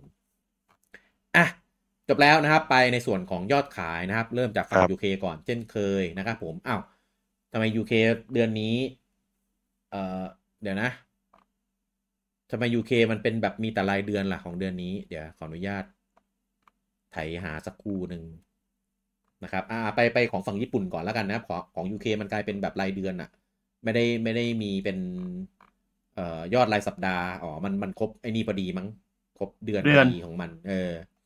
พอครบเดือนมันจะกลายเป็นเดือนแทน ใช่ งั้นงั้นงั้นเราข้ามไปที่ของฝั่งญี่ปุ่นแล้วกันของเดือน ของเดือนมันไม่มีอันดับขึ้นลงไง มันเป็นแค่แบบว่าเกมไหนอยู่อันดับเท่าไหร่เท่าไหร่ อะพูดก็ได้ เอาเอาเฉพาะของอันดับหนึ่งถึงสิบแบบท็อปของเดือนมิถุนาแล้วกันนะครับ อันดับหนึ่งเป็นของอ่าเดโบสี่นะครับผม อันดับสองอืมเป็นของ Final 16อันดับสาม F1 2023 อันดับสี่เป็น FIFA 23 อันดับห้าเป็น Hogwarts Legacy อันดับหกอ่า Zelda Tears of the Kingdom อันดับเจ็ด Grand Theft Auto 5 นะครับ อันดับ 8 Street Fighter 6 อันดับ 9 NBA 2K 23 แล้วก็อันดับที่ 10 นะครับ Red Dead Redemption 2มายังไงก็ไม่รู้เหมือนกันมาไงวะ ขายดีเป็นอันดับที่เออ10ในช่วงของเดือนมิถุนา อันนี้เป็นยอดไงรววะมรวมทั้ง physical แล้วก็ดิจิตอลเลยนะ เออเออเกมเกมเนี้ยหลายปีมากแต่ว่ามาติด top ย่าง10วะในในนี้ยังไงก็ไม่รู้อะเอมันอมีลดราคาหรือมีอะไรหรือยังไง ไม่รู้เหมือนกัน แล้วที่สำสำคัญนะ สังเกตดีๆ ไม่มี Mario Kart นะใน top 10ทั้งทงๆที่เกมขายติด top 10 ทุก weekใน UK อันนี้ก็รายเดือนหรืออะไรล่ะใช่ไหมรายเดือนใช่แปผมลกๆก็แล้วเลปะยไม่รู้ว่านับยอดยังไง เอออะก็ก็เป็นข้อมูลจากของอ่าเว็บเกม industry bi by biz อะก็เขาคงน่าจะเชื่อถือได้เอออือฮึโอเคครับผมอะไปดูในฝั่งของ ญี่ปุ่นกันนะครับอันดับหนึ่งสัปดาห์นี้นะครับยังคงเป็น The Legend of Zelda Tears of the Kingdom นะครับได้ไปอีก 18,109 ชุดนะครับผมยอดรวมตอนนี้อยู่ที่ 1.75 ล้าน อันดับที่ 2 นะครับเป็นเกมใหม่เข้าชาร์ตในสัปดาห์นี้นะครับกับ Atelier Marie Remake นะครับ The Alchemist of Salzburg นะครับสัปดาห์แรกทำได้อยู่ที่อ่า16,101 ชุดนะครับผมซึ่งก็ขายทำรายได้ไปถึง 60-80%ของสต็อกเลยทีเดียว ก็ก็ถือว่าขายดี นะครับตามเป้าหมายที่ตั้งเอาไว้นะครับดับที่3นะครับเป็น Melo Card 8 Deluxe นะครับสัปดาห์นี้ได้อีก 9,749 ชุดนับยอดรวมอยู่ที่ 5.37 ล้าน อันดับที่ 4 นะครับ Final 16 นะครับ ของเวอร์ชัน P5 แน่นอนอยู่แล้วนะครับ สัปดาห์นี้ได้อีก 8,573 ชุด ยอดรวมอยู่ที่ 396,472 ชุดนะครับผม อันดับที่ 5 นะครับ Minecraft ของ Nintendo Switch นะครับสัปดาห์นี้ได้อีก 6,706 ชุดนับยอดรวมอยู่ที่ 3.19 ล้าน อันดับที่ 6 นะครับ เป็น Toho ภาค New World นะครับ อันนี้ของเกมลง Switch นะครับผมสัปดาห์แรกทำได้อยู่ที่ 6,436 ชุด อันดับที่ 7 นะครับ เป็น Splatoon 3สัปดาห์นี้ได้อีก 5,778 ชุด ยอดรวมอยู่ที่ 4.06 ล้าน อันดับที่ 8 Nintendo Switch Sport นะครับ สัปดาห์นี้ได้อีก 5,366 ชุด ยอดรวมอยู่ที่1.12ล้าน อันดับที่ 9 นะครับ เป็นเกมใหม่นะครับ แต่เป็นของเวอร์ชัน PS5 นะครับ กับกับ Atelier Mary Remake นะครับผมอืมอาของเวอร์ชัน PS5 ได้ไปอยู่ที่ 5,078 ชุดนะนะครับ ขายได้อยู่ที่ 40-60%แล้วก็อันดับที่ 10 นะครับ เป็น Master Detective Archives Rain Code นะครับผม อันนี้ถือว่าติด chart top 10 มา 2 week แล้วนะ ถือว่าขายดีเลยทีเดียวอืมนะครับสัปดาห์นี้ได้อีก 4,975 ชุดนะครับ ยอดรวมยอดรวมอยู่ที่ 69,880 ชุดนะครับผม เอ่อเกมใหม่ในในสัปดาห์นี้ของฝั่งญี่ปุ่นมี b u s t a i n Curse of the Moon นะนะครับ อ๋อ เป็น Curse of the Moon Chronicles ก็คือเป็นแบบแผ่นรวมภาค1ภาค2 อยู่ในแผ่นเดียวกันนะนะครับ อันนี้เป็นของเวอร์ชัน Switch นะครับ แล้วก็มีของ PS5 นะครับ มีเป็นแบบแผ่นด้วยเพิ่งรู้นะครับ กับ Exo Primal เออมีสิอ๋อมีเออดีกว่าเออเออลืมไปต้องมีนี่พี่ว่ะไม่ใช่มันไม่เออเออโอ้เออตีตายเลย ลืมลืมลืมลืม แล้วก็อ่าเป็นอัตราเย่แมรี่รีเมนครับของเวอร์ชัน p 4นะอันนี้อยู่อันดับที่ 18 แล้วก็อ่ามีอันดับที่ 24 นะ เป็น c o r a X Malis for Nintendo Switch Special Box อันนี้ไม่รู้เกมอะไรเออก็อยู่ที่อันดับ 24 นะครับ ต่อไปเป็นอ่าฮาร์ดแวร์เนี่ยนะครับจะขายฮาร์ดแวร์ในสัปดาห์นี้ของญี่ปุ่นนะครับผม Switch Original นะครับหมื่นอ่าหมื่นสิบสองชุด Switch Lite 7,393 ชุด OLED นะครับ 47,521 ชุด รวม 3 รุ่นอยู่ที่ 64,926 ชุดนะครับอะยอดยอดตกไปประมาณ 20,000นะครับก็เริ่ม drop แล้วนะครับ แต่ว่าก็ยังขายดีมากอยู่ดีนะครับในสัปดาห์นี้อของ P5 นะครับเวอร์ชันปกติอยู่ที่ 41,958 ชุด แล้วก็เวอร์ชันดิจิตอลอยู่ที่ 3,501 ชุดนะครับรวม 2 เวอร์ชันอยู่ที่ 45,459 ชุดนะครับอะยอดลงมาจากสัปดาห์ที่แล้วนิดหน่อยนะครับประมาณ 2-3,000นะครับแล้วก็ส่วนของ Xbox นะครับ Series X ได้อยู่ที่ 799 ชุดนะครับ Series S อยู่ที่ 70 ชุดนะครับรวม 2 เวอร์ชันอยู่ที่อ่า869 ชุดนะครับนี่คือเขาจะคงอยู่ประมาณ 7-800 อยู่ตลอดใช่ไหมใช่หลายหลายสัปดาห์แล้วโอ้จะไม่ขึ้นเขาเขาคงไม่ลงมากกว่านี้เขาคงยิ้มแล้วแหละทำไมอะ อ๋อไม่ถึงยอดไม่ลงกว่านี้เหรอเออ รอรอรโอ้นี่คือประสบความสำเร็จแล้ว รอตัววีเกมโชว์เผื่อจะไปบุกอีกครั้งหนึ่งเนี่ย เดี๋ยวพอดีลเรื่องของ ABK เรียบร้อยแล้วเนี่ยก็จะไปลุยตลาดญี่ปุ่นแล้วเหรอ เออเพราะเขาไม่อยากรับศึกหลายด้านไง เออพี่ไม่ได้อ่านข่าวใช่ไหมที่ข่าวล่าสุดที่เขาดีเลย์ดีลไปแล้วดิเห็นแล้วว่าไปปีหน้านะ เออ ดีเลย์ไปแล้ว เพราะว่าจริง ๆ จริง ๆ ผมว่าสาเหตุคือมันไม่ทัน อืมเพ ราะว่าศาลมันเพิ่งเพิ่งเพิ่งประกาศคำตัดสินเพิ่งตัดสินว่าอ่าตัดสิทธิ์การเสนอชื่อซ้ำไม่ใช่เออคนละเรื่องเออ ก็ก็เลยต้องให้น่าจะดำเนินการอะไรไม่ทัน อ่า Microsoft หมดจากหน้าที่ในการแบบตลาดเกมคอนโซลไป ครับเออ Microsoft ก็ขอเชิญ Microsoft เดินออกจากเอ่อตลาดได้เลยครับผมมันจะขอเชิญเดินเอง อ๋อเดินเองใช่ไหมเดินเองโอเคเออ มีศักดิ์ศรีพอไม่ต้องเชิญกูเดินเอง เออ มาถึง Microsoft ไม่ใช่พิธาอะอันนี้กลับไปที่ Microsoft หน่อยแล้วกันนะกับอ่าโอเค ที่ Microsoft เขาไม่เอาปีนี้เพราะว่าเดี๋ยวทำลงสวิตช์ไม่ทันพี่เออไปใหญ่เลยมึงอะกูก็กูก็ก็ก็เดี๋ยวอุตส่าห์มันมันต้องวันมันต้องวันให้เหมือนกันไงเดี๋ยวทำไม่ไม่เหมือนเดี๋ยวไม่เวิร์กรอปีหน้าแล้วกันอะไรเงี้ยกูตั้งใจฟัเชิงญมากไอ้พวกเลยไอ้เมื่อพกี้วกเด็กพวกเนี้ยไอ้พวกเด็กเนี่ยลงเรือไปเอ้ยแต่ที่ว่าพวกลงเรือไปสุดท้ายแล้วเรือมันจะจมมารู้ไหม เออสุดท้ายแล้วก็เขาก็ไปดีลสัญญากับทางของโซนี่นะเออไม่คือันคล้ายๆอันนั้นอันอันนั้นเรียกว่านี่พี่เรียกว่า ถ้าถ้าถ้ายังยื้อต่อไปจะไม่ได้เลยเลยพี่เลยต้องเซ็นก็ก็ยอมไงแต่ว่าก็ได้มาแค่ในส่วนของ Call of ออ Duty ดิตี้เออนะครับไม่ได้ไม่ได้ไอในส่วนของ IP อื่นในในเครือ APK นะ แต่ก็ไม่ได้ไม่ได้แปลว่า Microsoft จะไม่เอาลงนะ ก็อย่างเช่นพวก อะ ต่อต่อไปก็จะมีอะไร Diablo Overwatch เอ่อ StarCraft อ่า Call โอ้ว่าตอนนี้ลงสตรีมแล้วนะครับ ฮะใช่อ๋อข่าวล่าสุดปกติครับปกติมันขายแค่ในนี่อย่างเดียวใช่ไหม Battle.net อย่างเดียวใช่ไหมอ่าของอะไรนะอันอันนี้ผมถามได้ไหมถ้าเกิดผมว่าเขาทำ Crash Bandicoot แล้วไม่ลงโซนี่มันจะเป็นอะไรที่ตลกมากเลยนะพี่ ไม่มีทางไม่ลงหรอกเกมมันต้องขาย multi-platformขายอยู่แล้ว ไม่เออถ้าเอาไม่ลงเพราะกวนตีนเฉยๆอะ สนุกเลยอะอ๋ออืมใช่มาแต่คลนงเก่า แต่ลงสวิชนะ ลงสวิชลงสตรีมลง Xbox อืมแต่ไม่ลง p 5อย่างเงี้ยเหรอเออเออโคตรแกล้งอะ อย่างนั้นอะ ผมว่า Microsoft มันต้องคิดหมันไส้ว่าเลยว่าแต่ว่ามันแกล้งจริง แต่ว่าก็ทำอะไรไม่ได้มากหรอกสำหรับซีรีส์แบนไอ้แคทแบนดิเออCrash Bandi มันไม่ Spyro มันไม่ได้เป็นซีรีส์ขนาดนั้นอยู่แล้ว เออ มันไม่ได้ impact ไง ก็อาจจะมีข่าวมีประเด็นให้ให้ ให้ได้มาดราม่ากันบ้างอืมแต่ก็ไม่ได้ไม่ได้แบบ ส่งผลอะไรขนาดนั้นนะอืม ก็มีถ้านึกออกก็มีเนี่ยแหละ มี Diablo แหละที่ Im- เอ้ยไม่ใช่ มีมี Call of Duty แหละที่ impact สุด เออลองมาก็ Diablo นะถ้าภาคหน้าแบบไม่ลงอะไรเงี้ยซึ่ง เอ๊ะอุ้ยแล้วคอ Call of Duty ของ P5 จะเล่นก่อน48ชั่วโมงเจ็ดสองชั่วโมงเหมือนเดิมปะไม่รู้ว่ะก็ถ้าถ้า PlayStation จ่ายตังค์อะ Microsoft ก็ได้ก็ไม่ไม่น่ามีปัญหานะ จะมี content exclusive เหมือนเดิมไหมครับ อะไรอย่างเงี้ยก็ต้องจ่ายมาแค่นั้นแหละถ้าจะทำเอออะโอเค จบแล้วนะครับสำหรับข่าวของเรานะครับ ในอ่าสัปดาห์นี้ episode นี้นะครับ ตอนนี้ฟ้าเริ่มร้องคลึมๆแล้วนะครับ ผมเราต้องต้องรีบจบกันไปแล้วก่อนก่อนที่จะโดนตัดจบนะครับ ตกแล้วอะแถวนู้นเราตกแล้วผมตกตั้งนานแล้วของผมมึงตกจนจะหยุดแล้ว เออกำลังฟ้าไม่กำลังกรุงเทพตกจนจะหยุดแล้วไงพี่ ผมก็อยู่กรุงเทพ แต่จะได้มูลนิธิต่อจริงๆเลยพี่เออโอเค ไว้เจอกับพวกเราได้ใหม่นะครับ ในอ่า episode หน้านะครับ กับวิก to วิกสำหรับ episode นี้ผมลูกี้คุณบูจัง แล้วก็คุณเต้ต้องขอลาทุกท่านไปก่อนครับผม สวัสดีครับ สวัสดีครับสวัสดีครับ